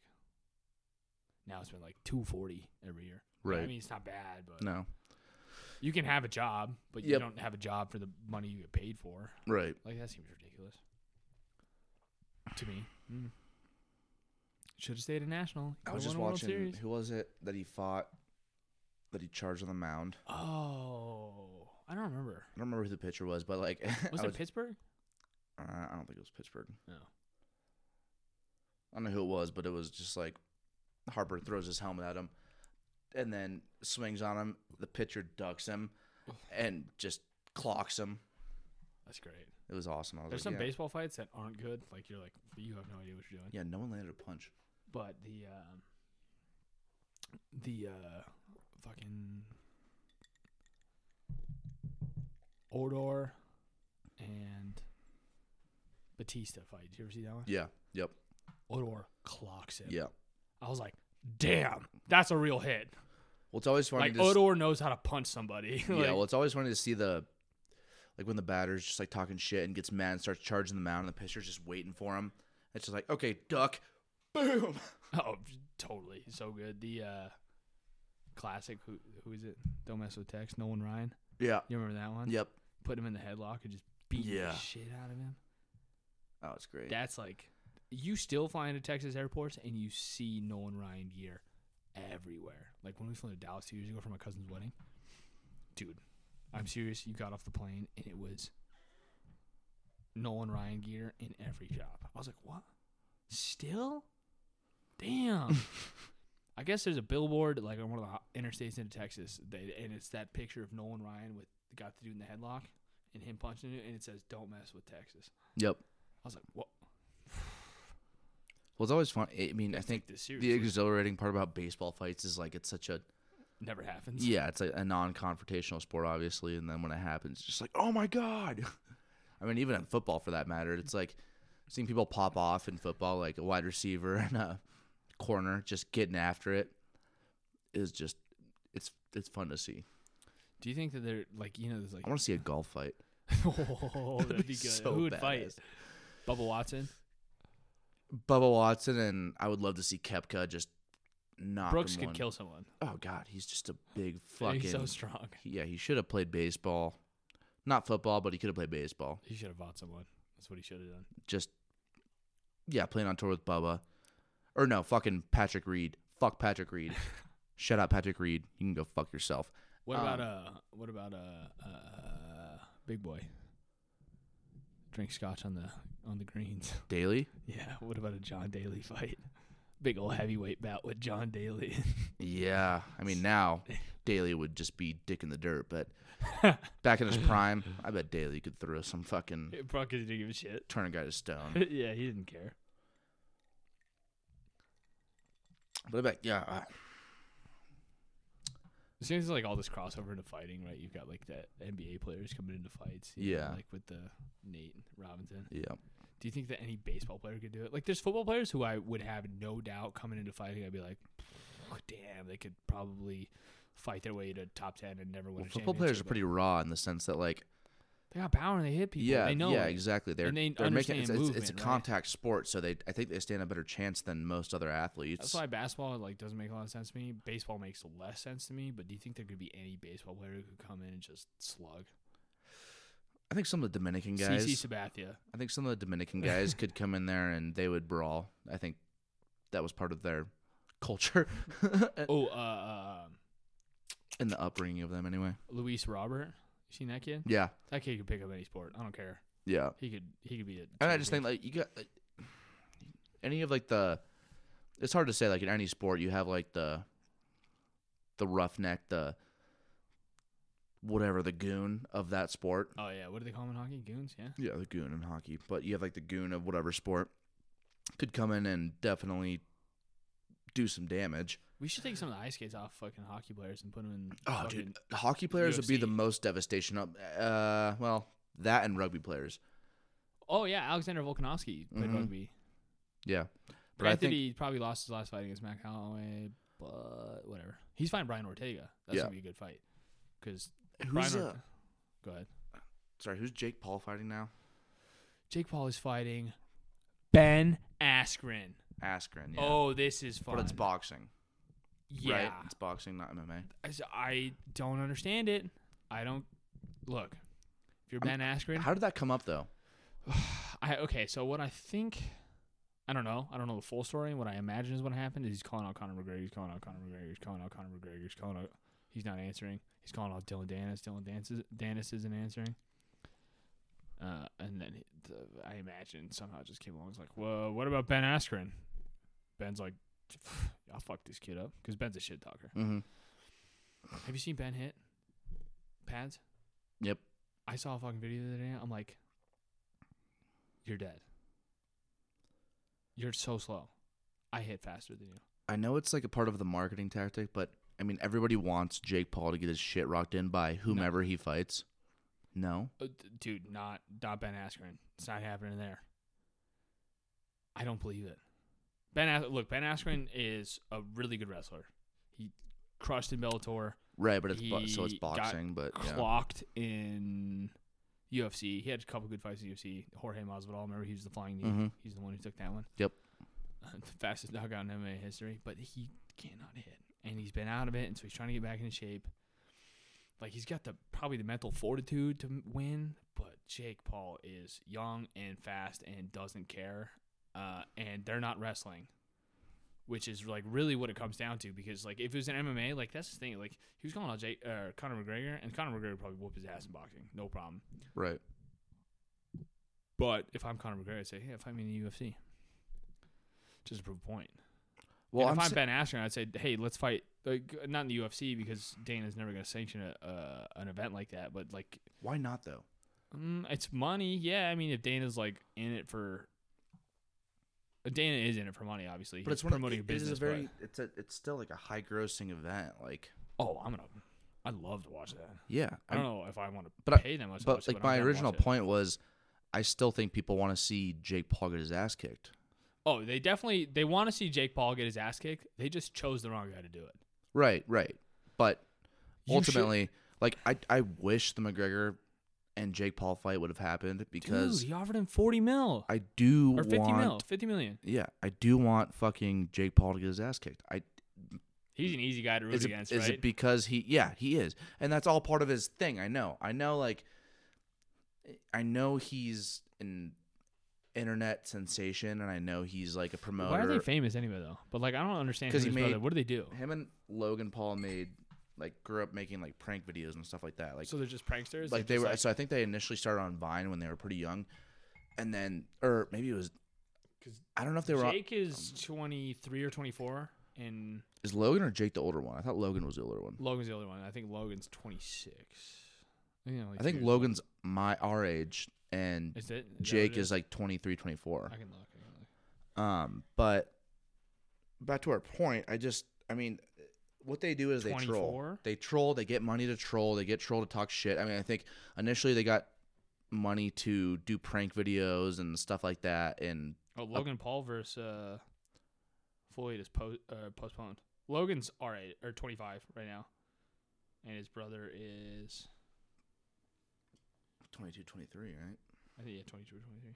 I thought there was twenty-six and like twenty-four, but Jake Paul, Jake Paul, Jake Paul. Tell me more about like you. Like their job is to make you. No, Jake Paul's twenty-four. They're Irish twins, practically. Oh really? He's twenty-four. January seventeenth, nineteen ninety-seven, and they look the fucking exact same. They do. And April first, nineteen ninety-five. They're not that far off. But I mean, their job is to troll everybody, and once because they're pretty good fighters, now their job is to troll every fucking big time um fighter. The Floyd Logan makes way less sense. Why? I, I just think that if you're Floyd Mayweather and you're worth how much money? The highest paid athlete in sports, pretty much. He used to make one hundred million dollars every fight, fight two or three times a year. Like, he's probably close to a billion dollars. Right. You're retired. You are the management team of some of the best fighters in the game right now. You know, um, Gervonta or Gervonta, I'm not really sure how you say that, Davis. Like, I think he does Devin Haney. He's got a ton of dudes on his roster. They're super good. We're making money. Like, what is the point of fighting a YouTuber? And, like, I, and look, will Floyd beat the fuck out of him? Yes, he will. I believe that. When it comes down to the fight date, who am I betting on? Logan Paul, because the payout's going to be insane. But against that point, Logan Paul is six two, two hundred pounds. Right. Floyd Mayweather is five six, one fifty-five. Okay, so yeah, Floyd has all the training in the world and is the best ever, but Logan has the puncher's chance, and a big dude like that hits Floyd on accident. Floyd's not been training, I don't know. Hits him and he loses, and your career record goes to fifty-two and one or fifty and one or whatever the fuck it is. To a YouTube star, nonetheless. To a YouTube star, man, dude, I don't think it's I don't think the risk is worth it on Floyd Mayweather's part. No point. Let somebody young, let Ryan Garcia take that fight. You know what I mean? Like, Ryan, I mean, they're homies, actually, Ryan and Logan. Yeah, are, yep. So that's probably not going to be a thing. But, like, let somebody, like, let Tank Davis take that fight. Tank will beat the fuck out of him. And if he loses, no skin off Tank's back. Not really. Not in the same way. Because your legacy would be absolutely torched. Yeah, but when you're that big and someone calls you out, and for enough money, it's like. Yeah, but Conor didn't do it. I mean, Conor. Yeah, but Conor doesn't have a clean record. What I'm saying is, right. When, when so you're, when I you're think f- it actually means less to Conor than it does to Floyd.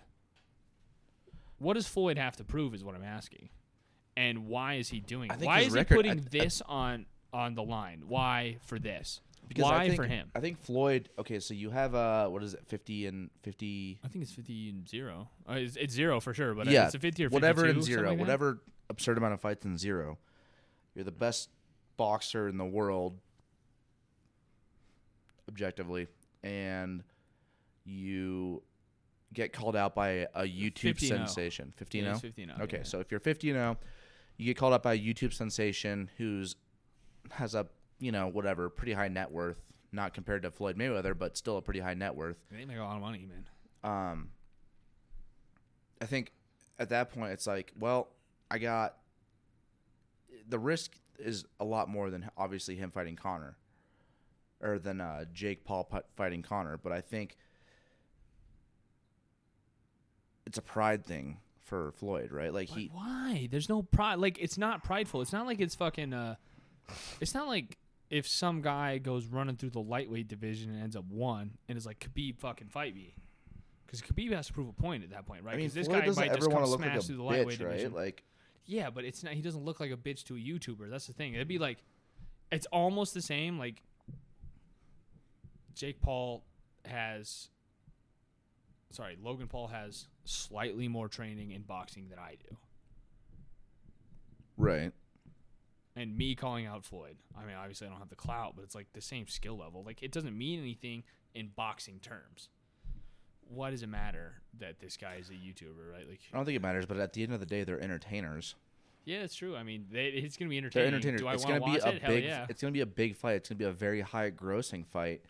And I think... Well, they postponed it because it wasn't... They were trying to do a pre-sale on it. So if, like, you and I want to buy it right now, like, it's twenty bucks. And if we want to buy it today, the flight's going to be seventy. So we should actually probably buy it today. But when is it postponed till? They're just putting it off to do more, like, pre-sales. Oh, okay. Because it's, like, if they were trying to do, like, a When was it thing. supposed to happen? February twenty-third, I think. Oh, shit. So or twenty-second, so two weeks. So yeah, no, March I, now. Honestly, it's fighting, so anything can happen. That's not a puncher's chance, man. Like, if Logan were to get him in a clinch and hit him with a uppercut, Somehow, yeah. then he's going to be wobbling for sure, if not knocked out. But all I'm saying is, like, yeah, Floyd has a lot to lose as far as, like, his record, but the money is going to be good, one. Two, I think he's just going to be like, I'm not going to let some YouTuber talk shit about fighting a professional boxer. I've been doing this. This is my career. I'm not going to let some little, sh- like, twenty-six-year-old shit come in and try and punk me.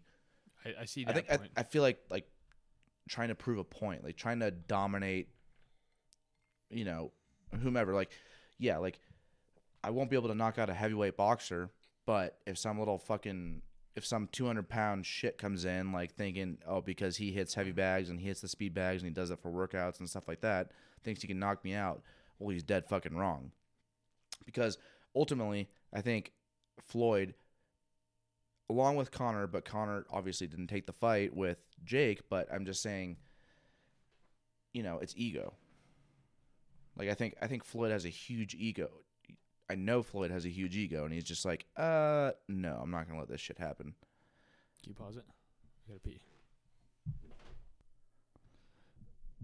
Yeah, I guess the ego thing I don't fully understand. Like, I have an ego. Don't get me wrong. I think everybody does. But, like, an ego that large that you have to prove something so menial to the world? I don't know. I don't necessarily think it's to the world. I think it might be to himself. Why? And, yeah, we all everybody. we all have egos, right? But when you're fifty, a fifty and oh boxer, still... I imagine your ego's bigger. I imagine it's quite a bit bigger, and I imagine that when you're still in fighting shape, and it's not like he's an old man by any means, and he's no, still... No, no, it's not like trying to watch Tyson and Roy Jones Junior come back and fight. Right. It, I think it's a little bit different. And I think he's like, you know, if I, I physically can do this, and I'm in the right state to do it, then why not prove my point? Hmm. Would you do that with anything? What would your ego drive you to do? Not a lot. I don't have a huge ego. I mean, street fighting maybe, but you don't even fight though. Not anymore. And down the street. But uh, maybe not ego as much as pride. But if like a big fucking dude comes okay, up to me, what was the difference though? Um. I think ego is more like, I couldn't handle this myself. I can't, like, you know, I couldn't handle me getting my ass kicked to myself, I, at least the way I see it. With pride, it's more like I can't have my friends watch me get punked. Wait, run that back home. Okay, so, like, what I see ego as is, like, how the world sees you versus, oh, like, okay, pride. Okay. Pride like, having how pride. You see you. Or uh, ego is how you see you versus okay. pride how you're... friends or peers see you. How the world perceives you. Okay. Um, and so like for me, I guess my my ego, either ego or pride, would be, you know, what it would drive me to do is, like, I mean, to put it in reference, you remember the remember when we were at a Bondi and that guy came up and like wanted to arm wrestle for a beer. I did that. Do you remember that? What? I did this to you. Yeah, yeah. yeah I was yeah. literally thinking about it. I was like. Oh, okay. I think I know where this is going. I was like, do you want to tell a story? You want me to? Um, go ahead. You're a better storyteller. uh, maybe. Thanks, though. Appreciate it. Stroke, stroke my ego. Uh, this guy walks up to us in Bondi, and he's like, I, th- I don't. Do you think he was broke and was just fucking around, like, because he needed somebody to buy him a beer? And he's like a big cowboy, or do you think he was just doing this to punk people? I don't really know. He was wearing overalls though. I, I honestly think he was broke and like needed beers, right? Uh, and he walks up to me, and like, I'm not that big of a dude. This guy was not like big, but like stronger than me. Yeah, I could tell. And I was like, he's like, I'll arm wrestle you for a beer, and I'm like, nah. but that guy won't say no. And I point at you, and he's like, bro, arm wrestle me for real. Like, yeah, dude, Nick, prove it. Like, it just, like, egged you on and, like, got everybody in on it. So everybody's watching you. I knew that you wouldn't lose. Like, I knew it in my gut. Like, what, as soon as I pointed towards you, I was like, he will not lose because all of his friends are watching him right now. It is not happening. And there was girls there. I'm not losing in front of girls or my friends. I think you were single at the time. No, I was. Is that, like, during the... The break, the break, yeah, the break with Ashley and I, and there was girls watching, and I was like, I won't lose. I knew it. I knew it too. Oh my god, I was like, this poor bastard, like he won't do it, and this man thinks he's gonna win, and he's not gonna win. You guys were arm locked for like five minutes, dude. You guys were like, well, and it wasn't he, that long. It felt like that long. But though. Like I, that, that's the the thing about it though. Like I was, I shouldn't say stronger than him, and I looked stronger. I looked stronger than him. Like I had better, whatever. He rolled up in overalls. He had farmer strength, bro. He was yeah, like exactly. Hay. He was talking hay bales. Like he was, the day, he was a bigger guy than I was, ultimately. But like at the end of the day, I was just like, I don't want to lose in front of my friends, and so I didn't. But and that it, and that's what I'm saying. Like I just if it's a whole different story. Like so, my pride gets in the way. If we're in a bar fight, despite the time I was fucked up, and the guy just. Cleaned me in the back of the head and not knocked even your my fault. Ass out. Not even your fault. You just got hit. And I was but, like, "What are you gonna do?" Yeah. Um.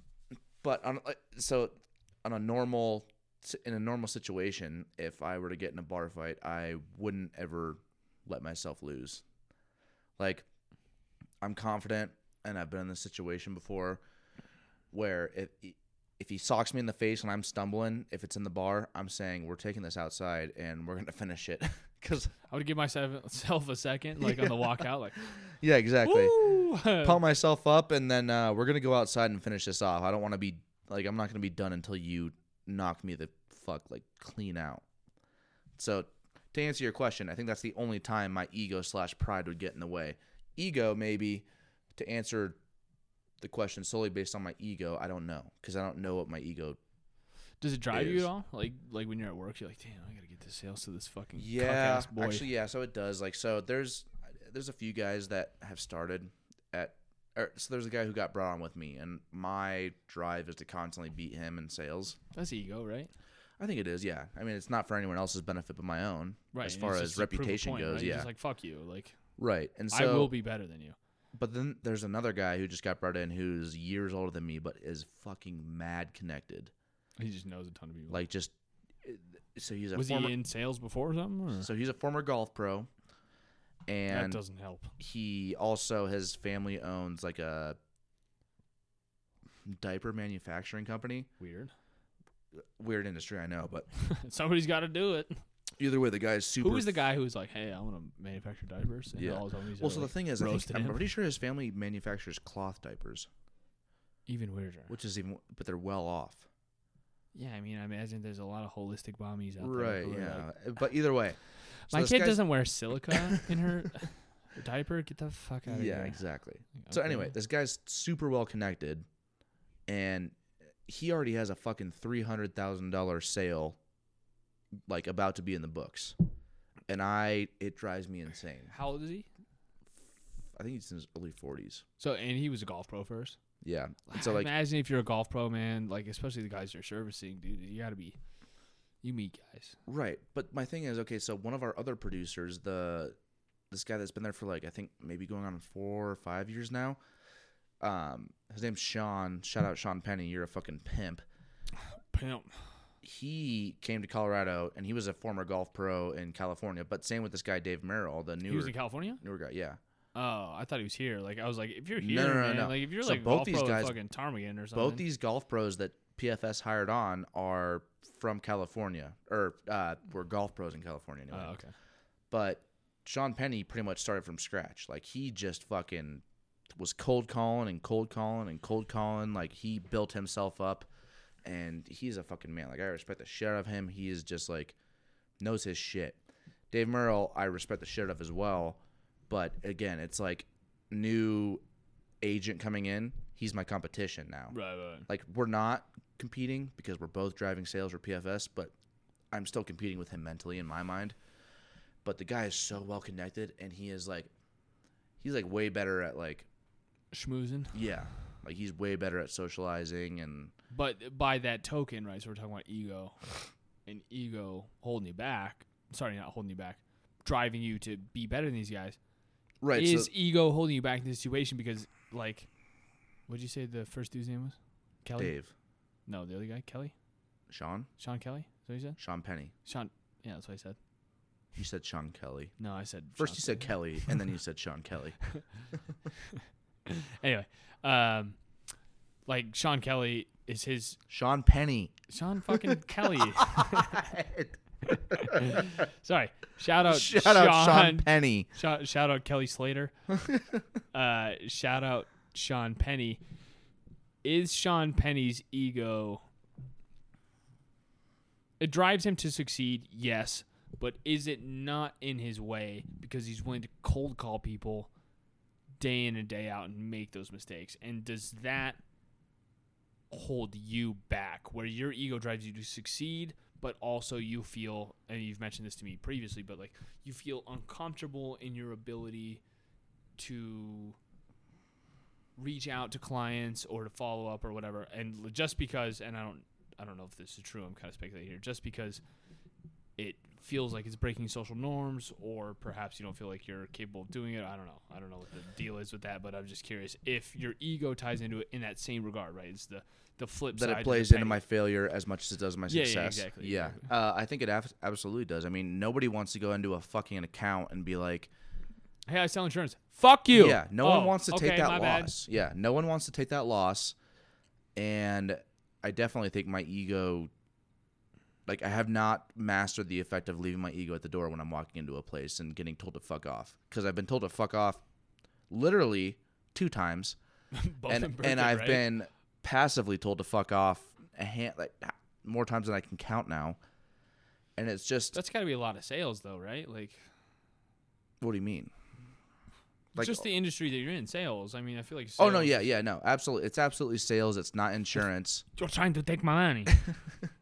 It's like, I mean, half the time you expect, I what I think is, okay, these guys either have a relationship with their current broker or their current agent, or they just don't want anybody fucking walking into their business and doing this shit. Because, like, I've walked into a handful of businesses that have the no soliciting sign on them. I'm like, you know, I'm like, ah, fuck, okay. I, I guess I'm, yeah, I guess I'm, I'm just going in. Some business. So Sean took it to a whole nother level where he would walk in the back door oh, of businesses. Like, no get, like he'd walk in the front door, get told to fuck off, walk in the back door where the decision maker is, and go in there and, and try and give him his spiel. Well, I don't have that. I don't have those balls. I think Sean, his ego is like to drive himself to make as like you know much sales as possible. But he can check that at the door when it comes down to, I need to, at the end of the day, I need to fucking get in there and make money, you know? Right. And, right. and so for me, it's like, I'm still. He's like, I got bills to pay, motherfucker. And my bills come first. Yeah, exactly. My but ego comes second. That's the thing. Like I, like, I have bills to pay. Like, I, I'm sure I was just in the position that Sean yeah, was not, when he started. True. Do you think, was Sean on commission when he started? Because you're, or sorry, sorry. He was in the same. He was in the same boat I was. Like so we you, both. We you ne- both started off at your salary, right, we, and then you take over commission. Right. We both did not have a step up on each other when we were in our starting positions. I will say, to toot my own horn here, that I have got more sales in the time that I've been at Ptarmigan than Sean did his first two years. But also after his first time two you've been years, at P F S. You mean? You said Ptarmigan. Oh yeah. The time also, I sold a shit ton of drinks to Ptarmigan, so suck a butt. The time I've been at P F S, like from my beginning time, I've sold more than Sean. Hey, shout out Ptarmigan Country Club, yo! If we're, they're not sponsors yet, but oh, they'll be a huge. If you sponsor. need a, if you need a golf club to be a part of, Ptarmigan Country Club. It's fair priced. It's privately owned by one guy, so you're not dealing with bureaucratic bullshit. And shout out Stacy, who I. made up last episode. Everyone there is just fucking baller. Everyone's there. Everyone there is cool. Now, who's the fucking barber? Who? uh Oh, um, what's his name? Tatted up, dresses to the nines. Yeah, always has a biddy with him when he goes fuck golfing. What is his name? He's. I, he started. Uh, he was. A, he became a member like towards the end of my time there. Yeah. And he's um, a bad motherfucker, dude. I can tell. I'm like, no other country club has a dude like this. That's how I know that Ptarmigan is fine. I'm texting Owen right now. What his name is? Yeah. Dude, he rips shots of vodka. Like who? He drinks vodka straight. Sorry, yep. I shouldn't say rip shot. Who rips shot? Everybody rips shot of vodka at some point, but this guy drinks vodka normally. Like, we'll sip vodka. I'm like, damn. What is this guy, a Russian? No, he's uh he's a pretty cool guy. I golfed with him. Is he cool? I've never golfed with him, but he seems yeah, like a cool guy. Yeah, he's pretty cool. Um, he is pretty cool. I won't say anything else for the fear of slandering him. Oh, yeah, we don't know him well enough to slander him. We just slander our friends. Yeah, exactly. Yeah, okay, but so I guess it's just the growing pains of being at the starting place in your position where it feels like maybe you're you're uh, well, treading water, but right, I mean, you're actually not. You're you're doing well in comparison, right? You said you're you're doing right, more yeah, than in comparison, uh, Sean doing, Penny. I said it right. You did say it right. You didn't say Sean Kelly. You're doing um, yeah, I am doing well in comparison to Sean Penny. Uh, my first for my first year. You almost had a year right now, right? Yeah, I'm at a year.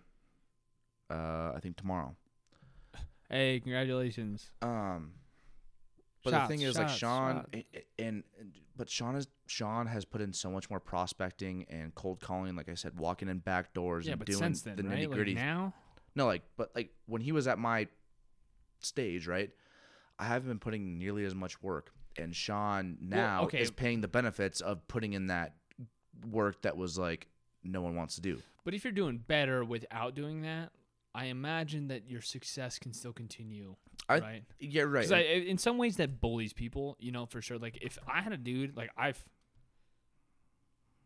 I had a novelty I've bought produce from these people. I had this dude roll up to the restaurant, and he'll like, knock on the back door, and it's like, dishwater comes in, like, oh, this guy here is trying to he's trying to buy produce or trying to sell you produce. I'm like, it's seven o'clock on a Tuesday. What the fuck is this? He's like, yeah, no, we were picking late, you know, and I, I just got produce. And I'm like, uh, yeah, what do you have? He's like, oh, yeah, come check it out. And he's fucking parked in the parking lot and just opens the back of his fucking Subaru hatchback. Yep. And he's got a trunk full of produce. And I bought it off him because I'm like, A, it's good produce, but B, it's like, good on you. Good on you, but I imagine to other people, it's like, he's not very pushy, him, but I imagine if somebody just, just to walk in and say, hey, I want to quote you on insurance, it would be like, I imagine there's a fair amount of pushover people out there who are like, okay, give me a quote. Yeah, yeah, right, exactly. But that's the thing is like with, with insurance, it's not like produce where it's like, I have the product right here. It's more like, okay, let me quote you on my insurance, and they can always just be like, and like I would say ninety Nah, I'm good. ninety-five percent of the people will be like, okay, quote me. And then, oh, no, we don't like that. Or, and this happens to me every single day, is I call on an account or I call on a prospect and then I say, hey, listen, um, I'm only going to take up thirty seconds of your time. I saw that you are insured with so-and-so. I think, you know, we can beat their prices or, which I, I never try and sell them price. I really try and stay away from that. But I'll say, I think, you know, you're underinsured or you're overinsured. I think you could be paying this, or I think you might need this. And if the person's a pushover, they'll say, okay, yeah, like, uh, give me a call back in November when my insurance is up. I'll say, okay, so I give them a call back in November. And then they never pick up because they know who I am. Or I stop in and they say, oh, sorry, we already signed, even though I know. You should just change your phone number. I should. Well, and so that's why Just I like try regular. I try and call prospects from my phone and my office phone. Oh, okay, okay. So I try and switch it up. But, like, my thing is, like, I don't want to trick people into buying insurance from me. What about but cold calling them and then, and then walking in? I do that. Okay. I see Every single like, time. Or walk in and then call them so they don't have anything on record. So normally I start with an email and then I give a phone call. And if I still don't get to the decision maker, I walk in and then I ask. And then sometimes I even tell a white lie saying, oh, yeah, he wanted to talk to me because we were talking about insurance a few nah, months yeah, ago. And then that's only worked th- three times. She's like, uh, I'm still going to ring him. Yeah. It's worked three times where I've gotten in front of the decision maker. Two of the times I froze up and wasn't able to deliver the speech that I had intended. Your elevator pitch? Yeah, exactly. I wasn't able to give the pitch that I intended. I think you just, you know, there's definitely growing pains here. And I right. Think I mean, and, and by this time next year, dude, it's not even going right. to be a well, that's the thing. Like, I don't, I don't know. I think at this point, I don't, I'm not as fluent enough as I'd like to be in insurance jargon. So I can't, like, not even insurance jargon, just like picking out stuff that I think might need work. Versus like Sean, who can go in and say, okay, well, if your insurer's doing this, or like, let me take a look at your policy. Oh, well, I see you're insured for this limit. Um, I think that we can get you the same limit for a little bit less money, or I think you're underinsured. I think that you have these exposures, these exposures, and these exposures, and you're not, you know, your advisor's not properly guiding you. And I think that'll that'll definitely come with time. That definitely comes with practice and like walking in and telling people that. But um, boy, howdy.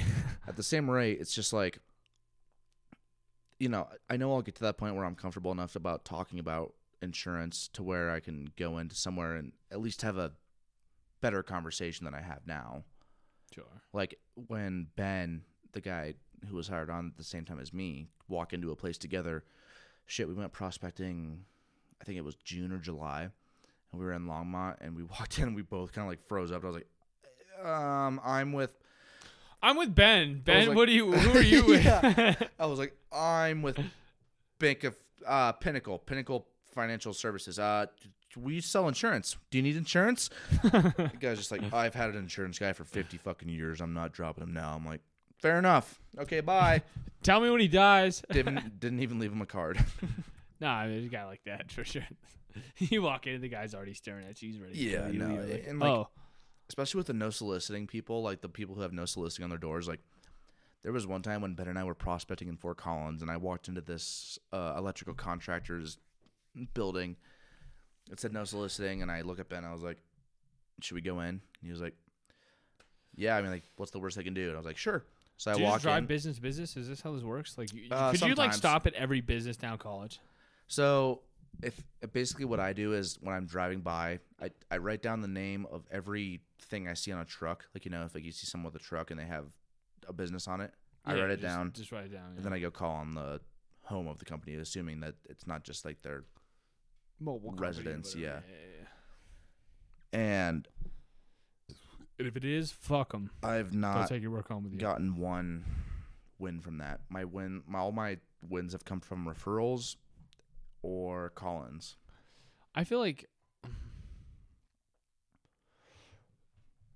I mean, it sounds like from what you've told me, you've always, you've done a, a good job of building your business through referrals, right? Like you were telling me a story about the guy who wanted uh, private health insurance for his company, mm-hmm. and you quoted him on it, and you called back, and you're like, "Dude, look, man, I'm, I'm not, I can't sell you this. Not in good conscience. Will right. I? Yep. Will I sell you this? In fact, I won't sell you this."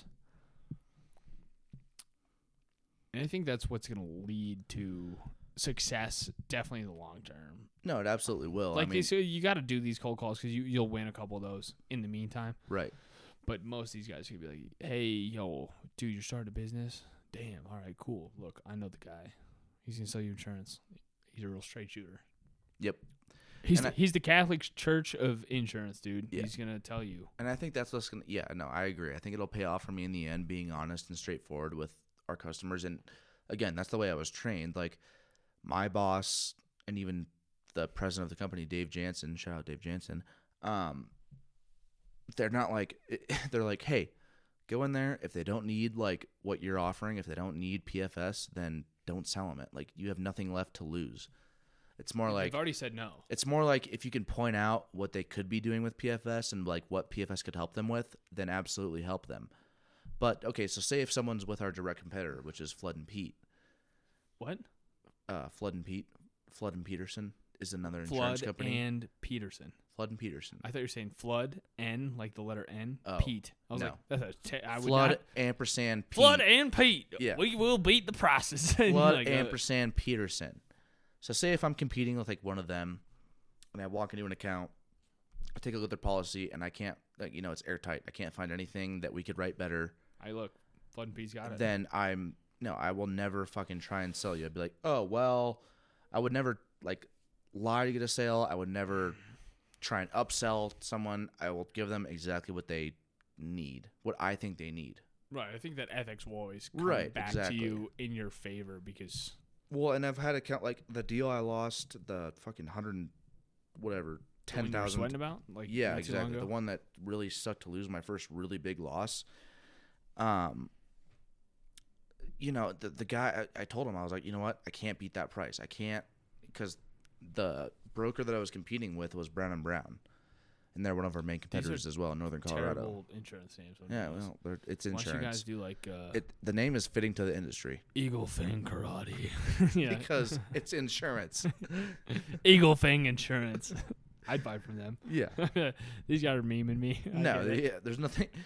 It, it, it's best to make the name more boring than the actual industry.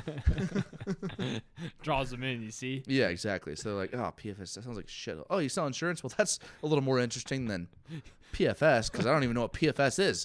What is it again? Pinnacle Financial Services? Yeah. Because Pinnacle Bank is like the owner of P F S. Care. Yeah, I know. But anywhoser. Whenever I open a business, I'll buy from you. Anyway, like yeah. I was competing with Brown and Brown on this big deal. And basically, it, it seemed like a slam dunk, honestly. Like, so basically, these this this brokerage couldn't write the insurance that we could anymore because they lost their contract with the carrier, which was uh, Amwins. Or no, sure. What was it? No, it wasn't Amwins. It was uh, whatever it was. I don't fucking I forget. Don't it, worry about it, it, dude. Yeah, don't worry about it. Um, but anyways, so. They lost their contract with these guys, and these guys had had their contract contract with this certain carrier for a long time, and they were pretty much the only uh, standard market carrier that could write their business. Mm-hmm. And so I was like, oh, well, it's pretty much a slam dunk because they can't compete with like anything that we're doing right now because we have a contract with this carrier and they don't. Well, then the broker went into the excess market, which I'm not going to go into what that means, but they went into an, a different market. Yeah, you're definitely going to need your own podcast for yeah, this. Yeah, absolutely. And so they went into a different market, uh, non-standard market, and got a way better price with, I think, it, if I had to guess, I haven't seen the policy, but not as good a coverage. But ultimately, when you're their broker for however many years, you take it. You take it. Yeah. You, it, but this guy, I mean, again, this guy was like super appreciative of all the work I put in, you know, because I put in like a lot of hours trying to get this fucking deal done. And ultimately, he didn't take it. And that's the business. And I just think, I have to think, like, and he reiterated this to me. He was like, listen, I know, he's like, you know, I. They came back with a better price. I'm on price point right now. I have to like look good in front of the board. But you were honest with me. You told me you couldn't beat their prices. You told me, you know, whatever. And so like him and I are still on speaking terms, and that's what it's all about. I mean, sure. Like you're doing business with these big dick swingers, and ultimately if you can't beat the price point they're getting, you're still going to win on some other ones like by referral. How does it feel to you to be learning the industry that you were learning? I, that's not an accurate portrayal of what I'm trying to ask you. Um, how does it feel to find something that is engaging you every day from your perspective? Because Shamrock, you worked for previously. Like for some mm-hmm. reason, you went to sales. Why did you go into sales? We can start there if you want. Let's um, let's let the people get to know you, Nick. Not your guest. Let's start there. I went into sales because, I mean, for someone like me, who I don't have a lot of other skills. You're selling yourself short, first and foremost. Okay, maybe I am. But I, you know, I get along with people. For the most part, people like me. And so for me, I mean, s- sales is the next best, you know, you know, was like the next step after college, right? right? Like, I didn't want to go into some fucking boring-ass financing job. I didn't want to go into some boring-ass uh, supply chain management. I wanted to go in something where I could... Go learn, around, meet people. Right, go around, meet people, work on my own schedule. And grant, like, I'm working on my own schedule right now, but I go into the office five days a week and I put in my fucking work. And then even when I'm not in the office, I'm putting in work and I'm networking and I'm doing all this stuff that I need to do.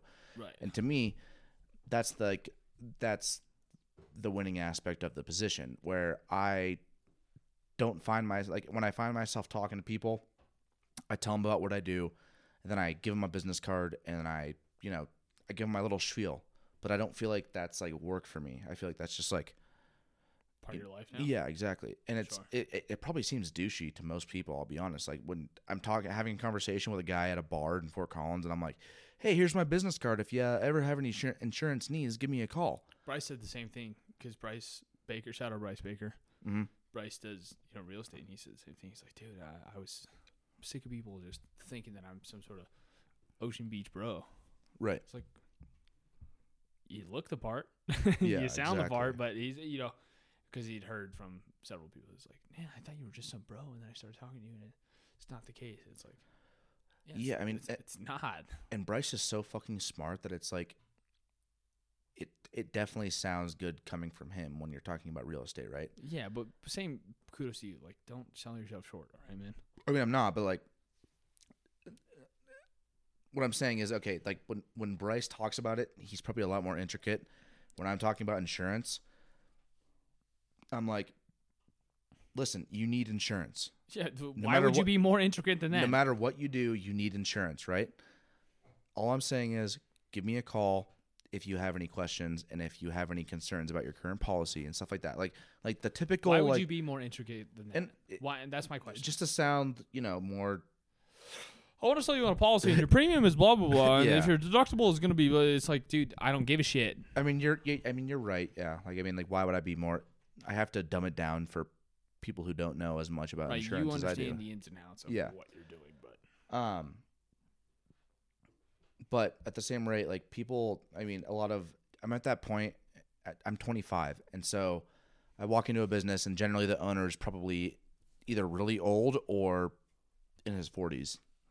So older than we are, older than we are. And so that's like where the biggest obstacle I run into is that a lot of people don't take me seriously because I am twenty-five, but I still know I'm going to come out like, and you know, again, my, the company I work for is just fucking incredible because they just are like, listen, they might not take you seriously, but the fact is they're going to be out of the fucking company in ten years max. When you have those younger people coming in, when you have the thirty-year-olds coming in, when you have people your age coming in, you're going to be the guy they, they go to. Right. You're going to be the, the guy like the guy who takes over that electric company that you got kicked out of. They're going to be like, oh, well, if he you know shows tenacity and keeps calling on us and stuff like that, eventually you're going to get that win, which right, is like the motivating. This guy reminds me of me. Right, and and that's the motivating part about it for me is that I know at some point I'm going to be one of the honest, ethical young guys that comes in and says, hey, I've been calling on this account for six years now. I think you could benefit from what I have. You know, fast forward five years from now and I'm dealing with someone my age or maybe like a little bit older. And they're like, you know what? You're young. My old guy doesn't even stay in touch with me because I've seen that with like the guy that I inherited accounts from. I followed him on Twitter and he didn't even follow me back. The guy that I inherited most of my accounts from, or t- some of my accounts from, like none of them knew he was retiring. He was never in you touch with them. You told him? No, never told them. Like I called on every single one of them to let them know, hey, I'll be handling, I'll be your main point of contact now. And like, oh, I didn't know he was retiring. I was like, yep. And just to be clear, I'll be a little bit more in touch than Jack was, whether you like it or not. Because I apologize on yeah. Jack's behalf. I don't know why, but... No, like Jack, yeah. I mean, Jack fucking, he was He's already, guy. he was retiring. He was retired. What's like, Jack's last name? Uh, Holt. Shout out Jack Holt. Shout out Jack Holt. Okay, but back, so back to the original question. How does it feel to be engaged in an industry that challenges me? Yeah, uh, that challenges yeah. you as an adult. Like, because you asked me that about cooking. Why did I choose cooking? There's my answer. Well, if I'm being honest, I fell into insurance by happenstance, sure right? Like I knew Dave Jensen, but honestly... But like you were in the hospitality industry and you cooked food and you sold alcohol and then you sold food like as a distributor, as a salesperson, mm-hmm. right? And you hated it. There's not a day you went by where you didn't complain about it. You actually enjoy doing what you're doing. So yeah, that's what I'm curious. How does it feel to actually be engaged in something that you're doing? It feels great. Like to be, I mean, to be honest, I'm still at that point where I'm learning, but I look at my operations manager, Kyle, shout out Kyle Dufford. And so, he like thoroughly enjoys what he's doing. Like even after he retires, he's still going to do consultant work. And right, oh yeah, you were talking about him after we actually shut off the podcast last time. Right. And so uh, I just think like it, it maybe insurance e- isn't even my thing lifelong. Sure. But right now it's so like interesting because it's like it's almost like law, like the like what I'm in. It's very It's hand in hand. It, yeah, it's sure. like it's it's a lot of word semantics. Like basically, like okay, like you're looking at contracts and breaking them down and saying, okay, hey, this is means this, this means this. So it's like a lot of like my job is honestly looking through a fucking one hundred fifty page policy sometimes and saying, okay, well, this is where you have no coverage. This is where you have coverage and stuff like that. And I think it's it challenges me every single day. Like there's not a day that I've worked at P F S where I'm like, oh God, like this is so boring. This is so redundant. This is so whatever. And I think that's the thing. Like I'm constantly chasing the next customer. I'm ch- constantly trying to, you know, get a pay raise. And I think that's what I like about it. It's like, it's, I get to talk to people one and whether they fucking hate me or they love me, it's just challenging. Like, I think- feel I feel sorry for anybody who goes into sales and has thin skin, like very a very weak backbone. I feel sorry for anybody who has a weak backbone, period, whether it's sales right, or not. Right, right. But, you know, like going into an account and getting told to get the fuck out, it hurts. But at the end of the day, it's just like, well, I'll call on him again next month or uh, next year. We'll try this again. Yeah, like I'm gonna wear him down. I'm like I fully I have. full intention of going back to those accounts in Berth at my hometown where I got told to fuck off twice and talking to them again. It'd be hilarious if you actually knew the owners and they hadn't like recognized you. Oh, I know. Seen him in yeah, that'd years. Be awesome. Why don't you go fuck yourself? I was like, it's Nick Vanderlyn. Like, oh, oh, you saw the dark side of me. But I think ultimately it's the it's the competition. Like you want to.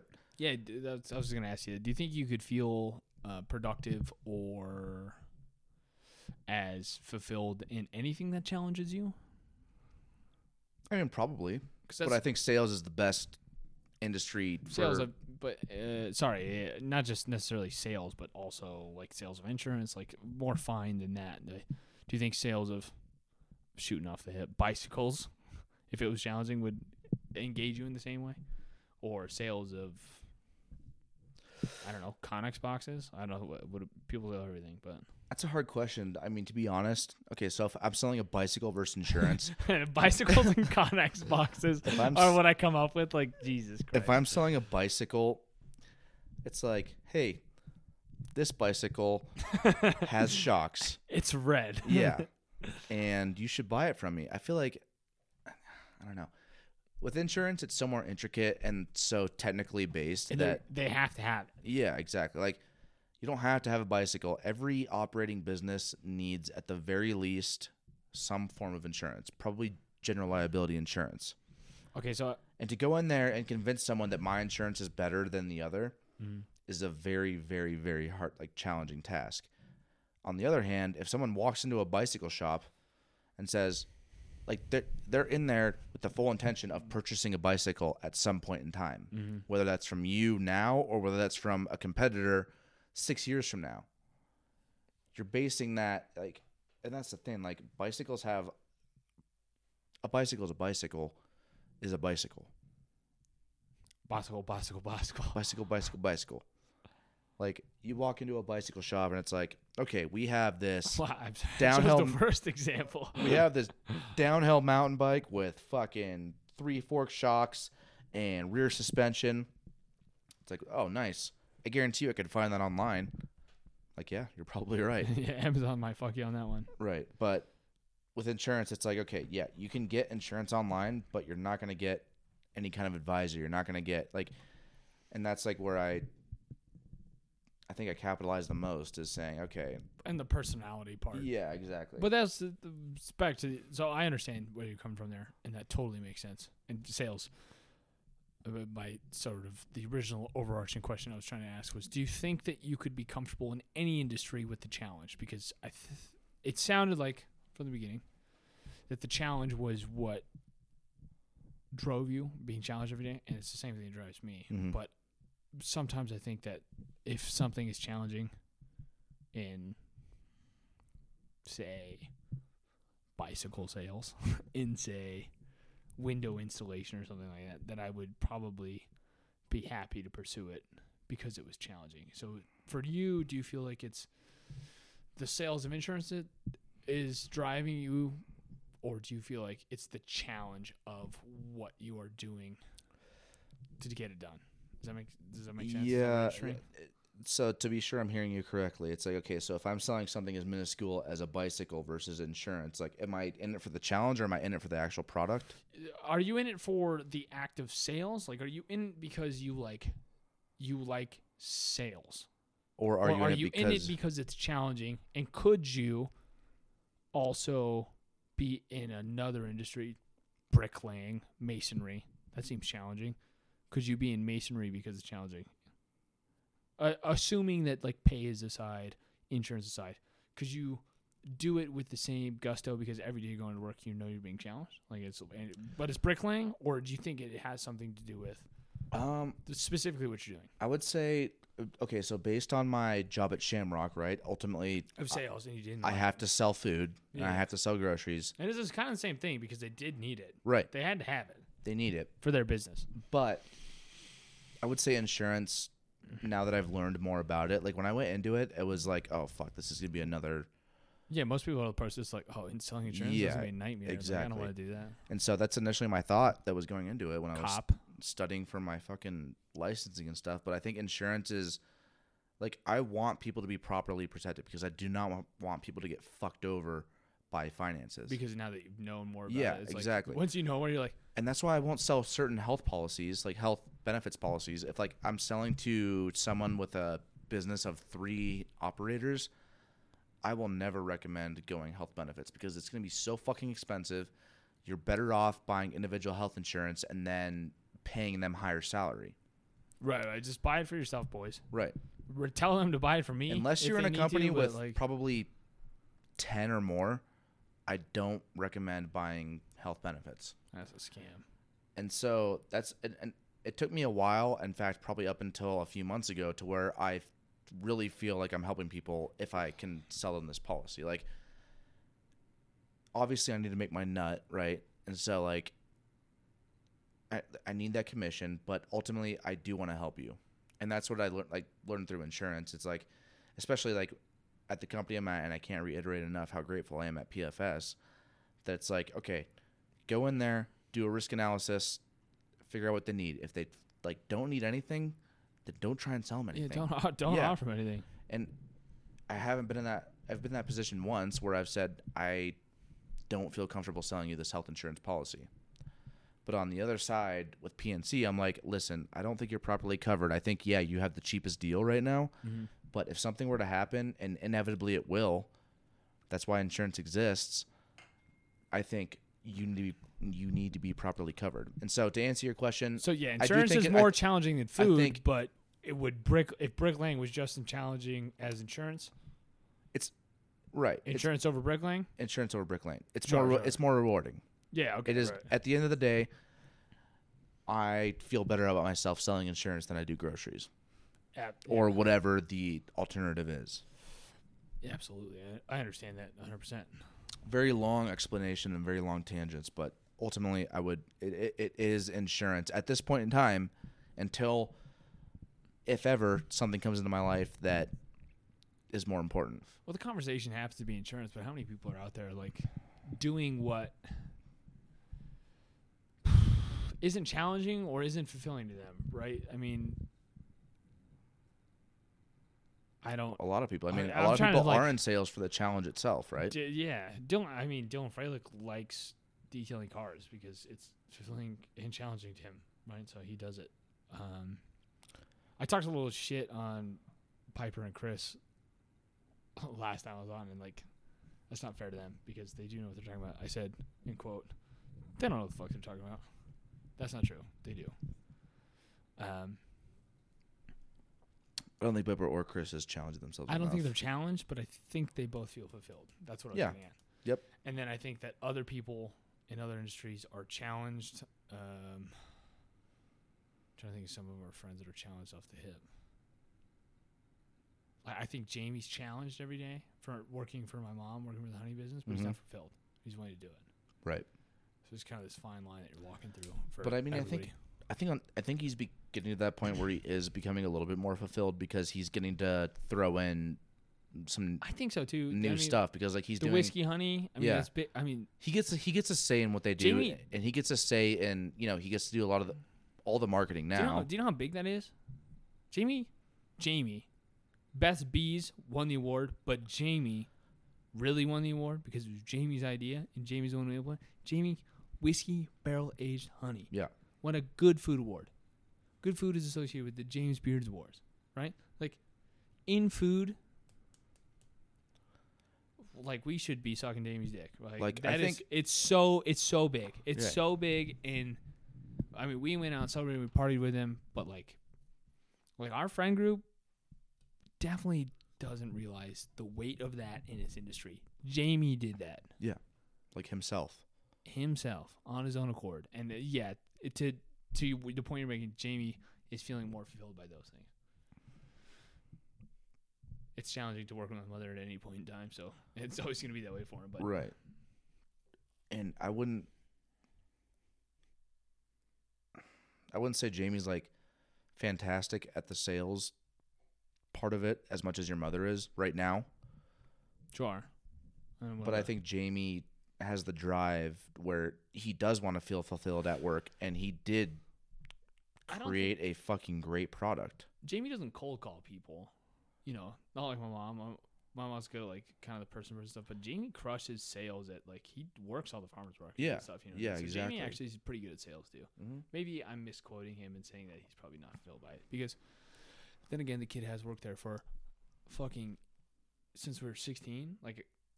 We used to pour honey in the basement at sixteen, seventeen, and now we're twenty-five. So, I mean, I lied there, I think. I was trying to think of well, somebody who wasn't fulfilled and challenged simultaneously. But shout out to Jamie. None of us thought that Jamie would be doing anything with honey right now. Like I, That was just like a job that he had. It was a side job. Right. But, just but I commitment. think it, I, and I do think that it will turn into something, whether that's with B Squared or whether it's with a different food company. But I think Jamie will continue to excel in that industry. I really hope my mom sells in the business. I really hope so because I don't know how that's going to work out. I don't know how to sell a business. I don't know how to buy a business, but Jamie's put in so much sweat equity. He has. It's almost worth the goddamn down payment. Yeah. You know what I mean? Like, yeah, absolutely. And he might not be You know, I mean, he might not have everything that my mom's ever done. He might not be the beekeeper, you know, because my mom does the beekeeping. But, like, Jamie could hire that person. Right, and he could also work with other beekeepers like your mother does. Yeah, exactly. You know what I mean? Like, uh, but I think that he would local be honey fully is capable. Huge. Given the challenge, he would rise to it. Yeah, no, absolutely. He would I say, think so hey, too. I got you. And I, I'll be honest, I when Jamie was doing that as, like, a side hustle. ten years. I think he's almost at ten years. Yeah. When it, when it was a side hustle for him, I was like, Jamie, what are you going to do? Sell honey for the rest of your life? Like, all this stuff. Like, you need to get your degree. like, like, you do all this stuff. Yeah, just, like, totally bagging him. And it's like, you know, hats off to Jamie because he has helped grow the business. And his salary's He's put like in fifty K a year almost. A lot like of fucking work for it. And, honestly, it's just, it's impressive. I mean, I bagged him for... You know, he whatever, still being in college. Is he still? He's yeah, on that, like, eight-year plan at Front Range University. Hey, yo, Shut up, Front Range in. University. my but dad was in college for seven years. Lots of people go to school for seven years. yeah, they're called doctors. no, I mean, like, school's obviously not the main priority there, which is fine. That doesn't matter. But I do think it'll help. Once he like once he gets his like I and that's not to say anything about his character or his work ethic. I think that people take, even if it's an associate's degree, more seriously. But we touched on this in the past. It's like, yeah, I was listening to podcasts today. It's like, dude, what the fuck did you learn in school that you felt was applicable? College, yeah, sometimes they get trained for it. They really do. Like architecture, you wouldn't be able to do without college or a very long internship. Okay? Right. But what is Jamie's goal? not entirely sure, but if Jamie's goal or Jamie wants to buy the honey business, he's been on the job for damn near ten years. Right, exactly. And What's that's like, the, wait, what is the difference? You know right. what I mean? Like, what is he? What does he need a degree to prove to anybody? He knows how to sell honey. He knows where the honey comes from. He knows how to write invoices. He knows how to charge people for invoices. Right. I mean, like he he understands the in and outs of the business. And it's a weird business to be in, for sure. Like, who would have thought? You, should, you said it correctly. Who would have thought that honey would make money? But the fact is that honey grows by seven percent every year in sales. Yeah. So. Well, and the localized factor is just capitalizing on that. I mean, oh, like. absolutely. I mean, shopping local, one, is just the right thing to do, and like what everybody wants to do now, especially, I, I would say even more so since the pandemic hit, like shop local. Sure. Everyone's been emphasizing it. But, I mean, one, the fact that honey has so many health benefits, especially if it's localized with allergies and everything corona, like that. Actually, yeah, honey is proven to cure corona. No, it doesn't. So It, it does. It, it does. Do, it doesn't. Um, no, I, but I think Jamie needs to, I think Jamie does need to finish up his degree. Just for doing it, just for I getting think it done? For the sake of showing accomplishment, yeah, he's been at B Squared Apiaries, shout out B Squared Apiaries for what, ten years now? I think it's uh, ten years next year. Ten years next year. I don't know if they have an actual date, but they were talking about. I talked to Jamie last year about it. And we were going to throw a big party. Mom's paying for the whole thing. But I think if he, I think it'll more than anything, it'll prove to your mom, more than anything, it'll prove to himself that he accomplished, however fucking long it takes, getting an associate's business degree. Well, well and, and worth working mom, two jobs. Your mom for puts years. An emphasis on education, maybe not so much now as she used to, well, but I think, I think it is important to her that you, and I think that's like why a lot of people go to college. I know that's why I went to college, was to prove that you can fucking muster through a bunch of bullshit classes and all this stuff to get to something better, or just to prove that you did it, just to prove that you have the work ethic.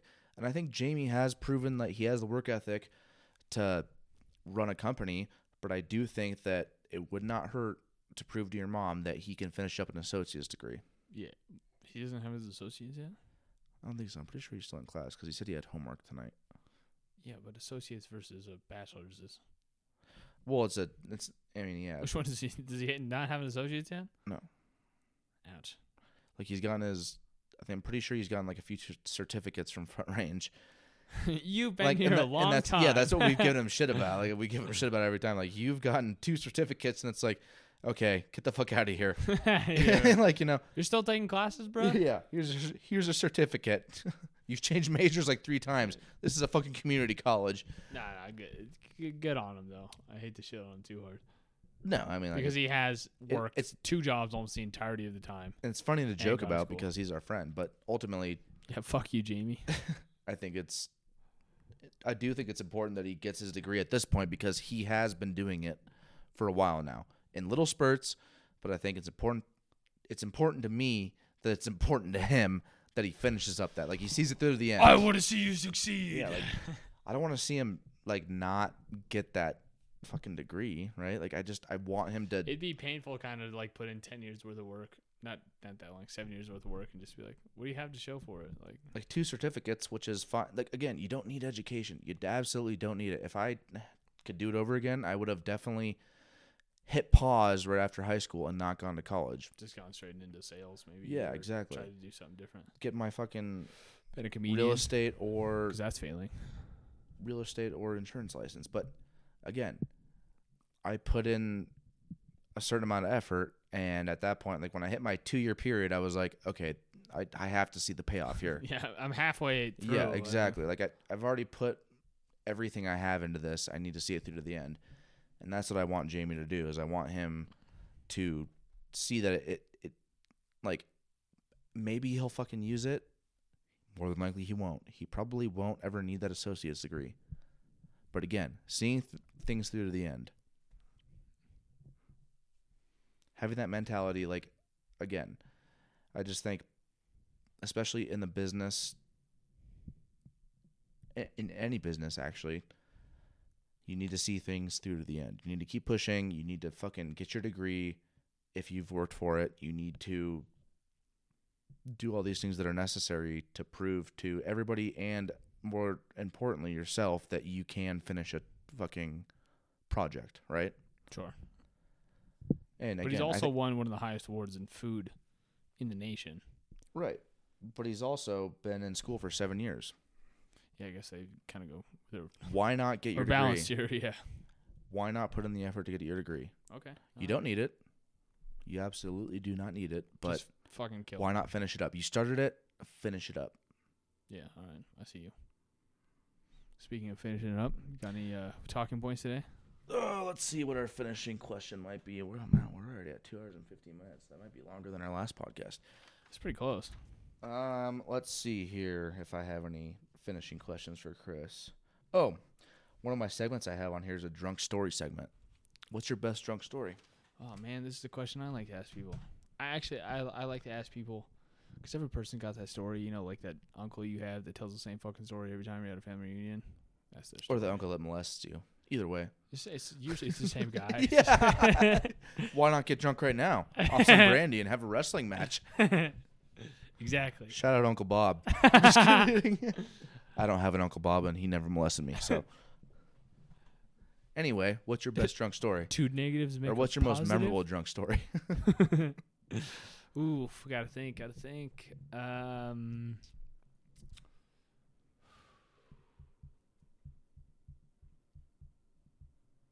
I've been wasted a lot, so it's kind of hard to think about. Okay, I'll go first. Yeah, give me give me some You think idea. About it. So my favorite drunk story to tell is when I was at Fort Hays State University in Kansas, where, you know, some of the best years of my life happened, also some of the worst, but simultaneously. That's neither here nor there. um, we were all just blitzed one night, you know, because there's nothing else to do in Kansas besides get drunk. Stand on a table and watch the dog and, run away for a week. And so we're coming back from some country stupid fucking dance club, and I am piss drunk. And there's bicycle, like a lot of bicycle cops in Hayes. And so we're walking back, and I, I think I'm finishing a to-go drink that I had got illegally from the bar that I was at. Could you buy them? Uh, I think some guy. So I think what happened was this guy that I was hanging out with was so drunk, like. He was at the bar, and I asked him to buy me a drink, and he handed it to me right at the bar.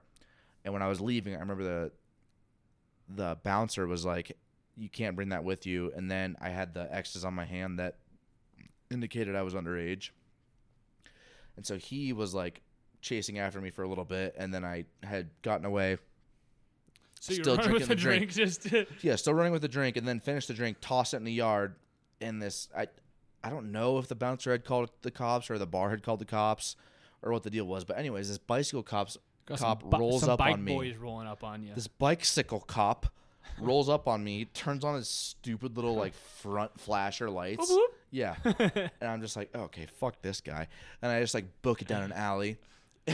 And my best, like my favorite memory is like I can hear him shifting gears on his bike to try and catch up to me.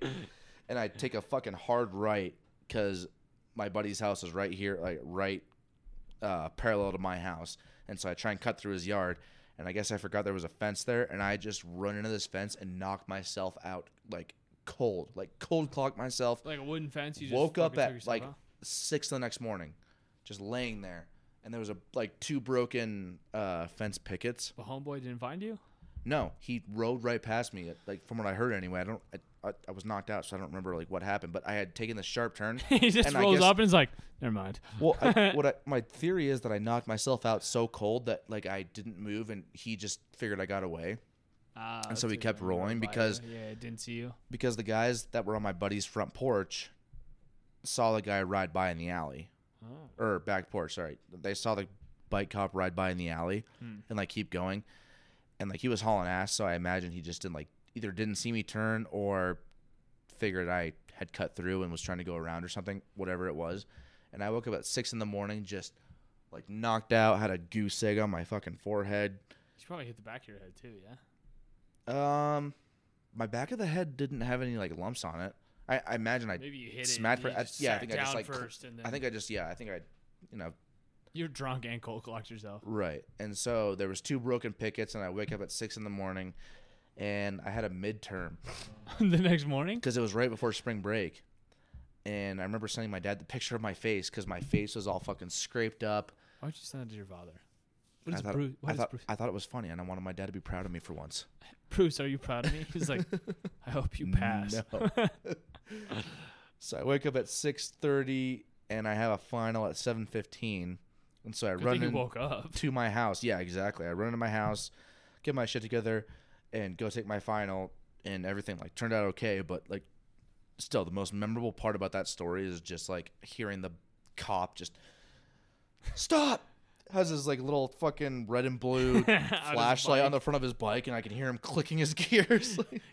Yeah, it's like you can hear the just fucking, hear him engaging, and it's yeah, kind of slow. You can hear the, you can hear the derailleur to... shifting gears, and it's just like I got away by dumb luck by knocking myself out clean on a fence. But yeah, that's my favorite drunk story to tell. Oh, that's pretty fucking awesome. All right, now your turn. Woo, I didn't think of one while you were up there. I will engaged. tell you any drunk story that you want to hear. Um, I want to hear about the... Well, which one did I want to hear about? I wanted to hear about the one about you driving to the airport or from the airport drunk and locking your arm in the oh, window. Oh, so that was in the airport. All right. Uh, shout out... Um, shout out a lot of people. Mom, don't listen. Dylan Brown. Is one of the stories no, no, I Dylan, heard. D- uh, no, no, Dylan was talking about when he was stoned. He used to smoke a lot of weed. And when he got smoked weed, he used to be reckless as fuck. And so he would drive me to the airport. Oh, that's right. And that's I'd be right. sober. And he'd be driving, and he'd be like, just blow through red lights. Like, on accident. And then later he'd say they were on purpose. And I was like, dude, I don't think they were on accident. Like, it was sketchy. It really was. Like, straight up, I'd be like, Dylan, Dylan, Dylan, Dylan, Dylan. And it just, boom. Red light, red light, red light. Like, what? It's nothing. Forget about it. There's no cop there. We're fine, I guess. Um, no, no, you're thinking of this isn't particularly good, but I, which I was gonna open up that food truck with my friend uh, Craig and Tony, and uh, shout out Craig Pavats and shout out Tony uh, Noriega. He's got a coke dealer's last name. Anyway, um. But in between that, I got invited to do these pop-up dinners with the guys who I later helped open their restaurant. It was T J, Cope, and Frank. And T J and Frank are forces to be reckoned with. I will tell you what. When drinking? When drinking in life, um, they're intense personalities. But T J, I kind of make this criticism of people in Fort Collins because they don't understand what industry is, but I didn't understand what industry was until T J just grabbed me and just smacked me in the face and was like, hey, this is what being a cook is all about. And, like, it's a learned behavior, right? I'm not saying it's any one correct way to be a cook, but he's, like, on the upper echelon of things, so what he says goes as far as I'm concerned, right? And he's worked, he's staged at a bunch of places. He's worked at some cool places. Right. But he knows, I mean, like, he'd maybe drink Fernet for the first time and, you know, like, show me coon spoons. And it's, he's just, he's a cool guy. Kind of a badass in our industry. Nobody knows who he is, but I hope they do one day. And uh, so I was doing pop-ups with T J and Frank. And T J, I think, turns thirty or thirty-one this year. So I was younger, like, very impressionable, and I was, like, willing to do like whatever, right? So I'm like cooking with these guys, scared, like, fucking shaking when you go to plate shit, you know what I mean? And uh and they drink all service, heavy. So we're drinking all service, and then we get done. And T J was pretty generous in this regard, where he'd be like, "Hey, you know, I only paid you a hundred bucks or whatever for your shift, but hey, we're gonna go out, and we're gonna go party, and I, I got you covered." So I forget where we went that night. Uh, I remember this girl, Rachel Seletsky is her name. Shout out Rachel Seletsky. She's a, a dime piece. Check it out on Instagram. She wasn't for a while. Like, she was hot, but, like, not as hot as she is. She got a bunch of work done. Like, a bunch. Like, noticeable to everybody. Right. Um, now she's extra hot, which is cool. But, like, at the time, it was like... uh.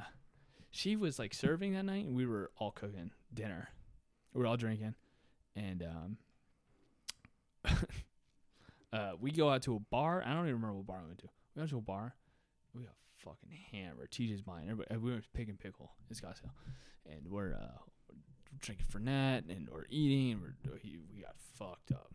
It was before I was even twenty-one, and uh, Rachel is trying to bang T J's brains out. And T J's having none of it. None of it. And so T J and Frank leave. And they don't tell me. They tell me they're leaving. They're like, hey, we're leaving. You good? I'm like, I'm good. Yeah, no, I'm fine. And they leave. And Rachel's just like trying to chase down their Uber in the street. Oh, my God. She's like yelling. I'm like, don't wait over me. And they're like, nope. And zoom off to like Frank's house or like another bar to go drink some more. She's like, what are you doing? I'm like, I'm walking to my car. So I walk all the way back to my car to T J's house, which wasn't that far. It was maybe like a mile, mile and a half. Uh, but I walk back, and then I, she's like, I can't, he's not here. And I'm like, yeah, no shit. Like, I'm not going to break her. I'm not going to break her heart. She's trying to get laid. Like, I get that. Uh, but I'm like, I'm going home. So I hop in my car, uh, hop my Toyota. And I'm like, I like back up, and I'm like, oh, you like you, you. It sometimes takes you a second or two to realize that you're too fucked up to drive. I backed up, and I was like, I should park this. I'm not gonna stay. Yeah, I'm like, I'm not gonna stay in T J's parking lot. Like that doesn't make sense. Like he's gonna judge me. I don't want T J to judge me. Like I look up to this guy. I'm never gonna admit that to him then, but I, like I don't want him to see that, right? So I'm like, I'm gonna drive home. I'm gonna drive home. So. um T J lives off Scottsdale Road, so I take the next street west, is a mile over. Uh, I drive. I literally drive out of the way to go home. And um, I'm, like, fucked up. It's, like, streets, like, narrowing, hard to stay in line, you know. So that's when I do the uh, classic move. T J had actually mentioned this once, which is why I...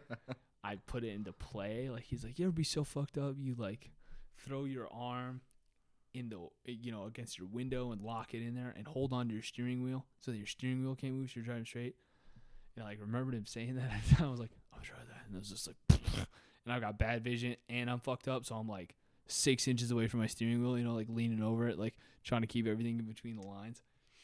And uh, I drive home, and it's all it's like four or five miles. Probably like maybe less, maybe three. It feels like a hundred when you're that fucked up. And right. I passed a cop on Scottsdale and McDowell. I was like, uh, uh, uh, um, but he didn't notice because I had my arm locked in. Shout out the arm lock technique. Yo, if you need to drive drunk, which I don't condone, use the arm lock technique. Yeah, don't hit anybody. Um, and got home and just like woke up the next morning. It's just like. I can't believe I did that. I, yeah, it was like one of those things like, I should feel more guilty than I do, oh, but yeah. like I've been trying to block it out because it's like a lot of those things, not a lot of them, but there's a fair amount of things I've done. I'm just like, oh. So cringy. Like, yeah. like Yeah, like how did you do that? I've definitely had that. Like when I drove Jamie and Ramon home from the bars and I rolled up to the square and it was just like hanging out the window. Oh, yeah, and yeah, I was yeah, like, yeah, yeah. Hey, get in the car. We're going home. And then we were ding-dong ditching people on the yeah, way yeah, home. Yeah, and I was in the car too. I was like, oh, this is not good. Yeah. No, like the worst thing to do when you are already impaired driving, and I was just like, fuck it. If we're going to jail, we're going out with a bang. Hey, we're doing it. We're yeah, doing it. Let's just do it. And you know what we're doing is running this podcast. All right. Well, that concludes the end of uh, our second podcast. Thank you guys for listening, and uh, we'll see you next time. Shout out Michter's. Shout out Michter's Bourbon.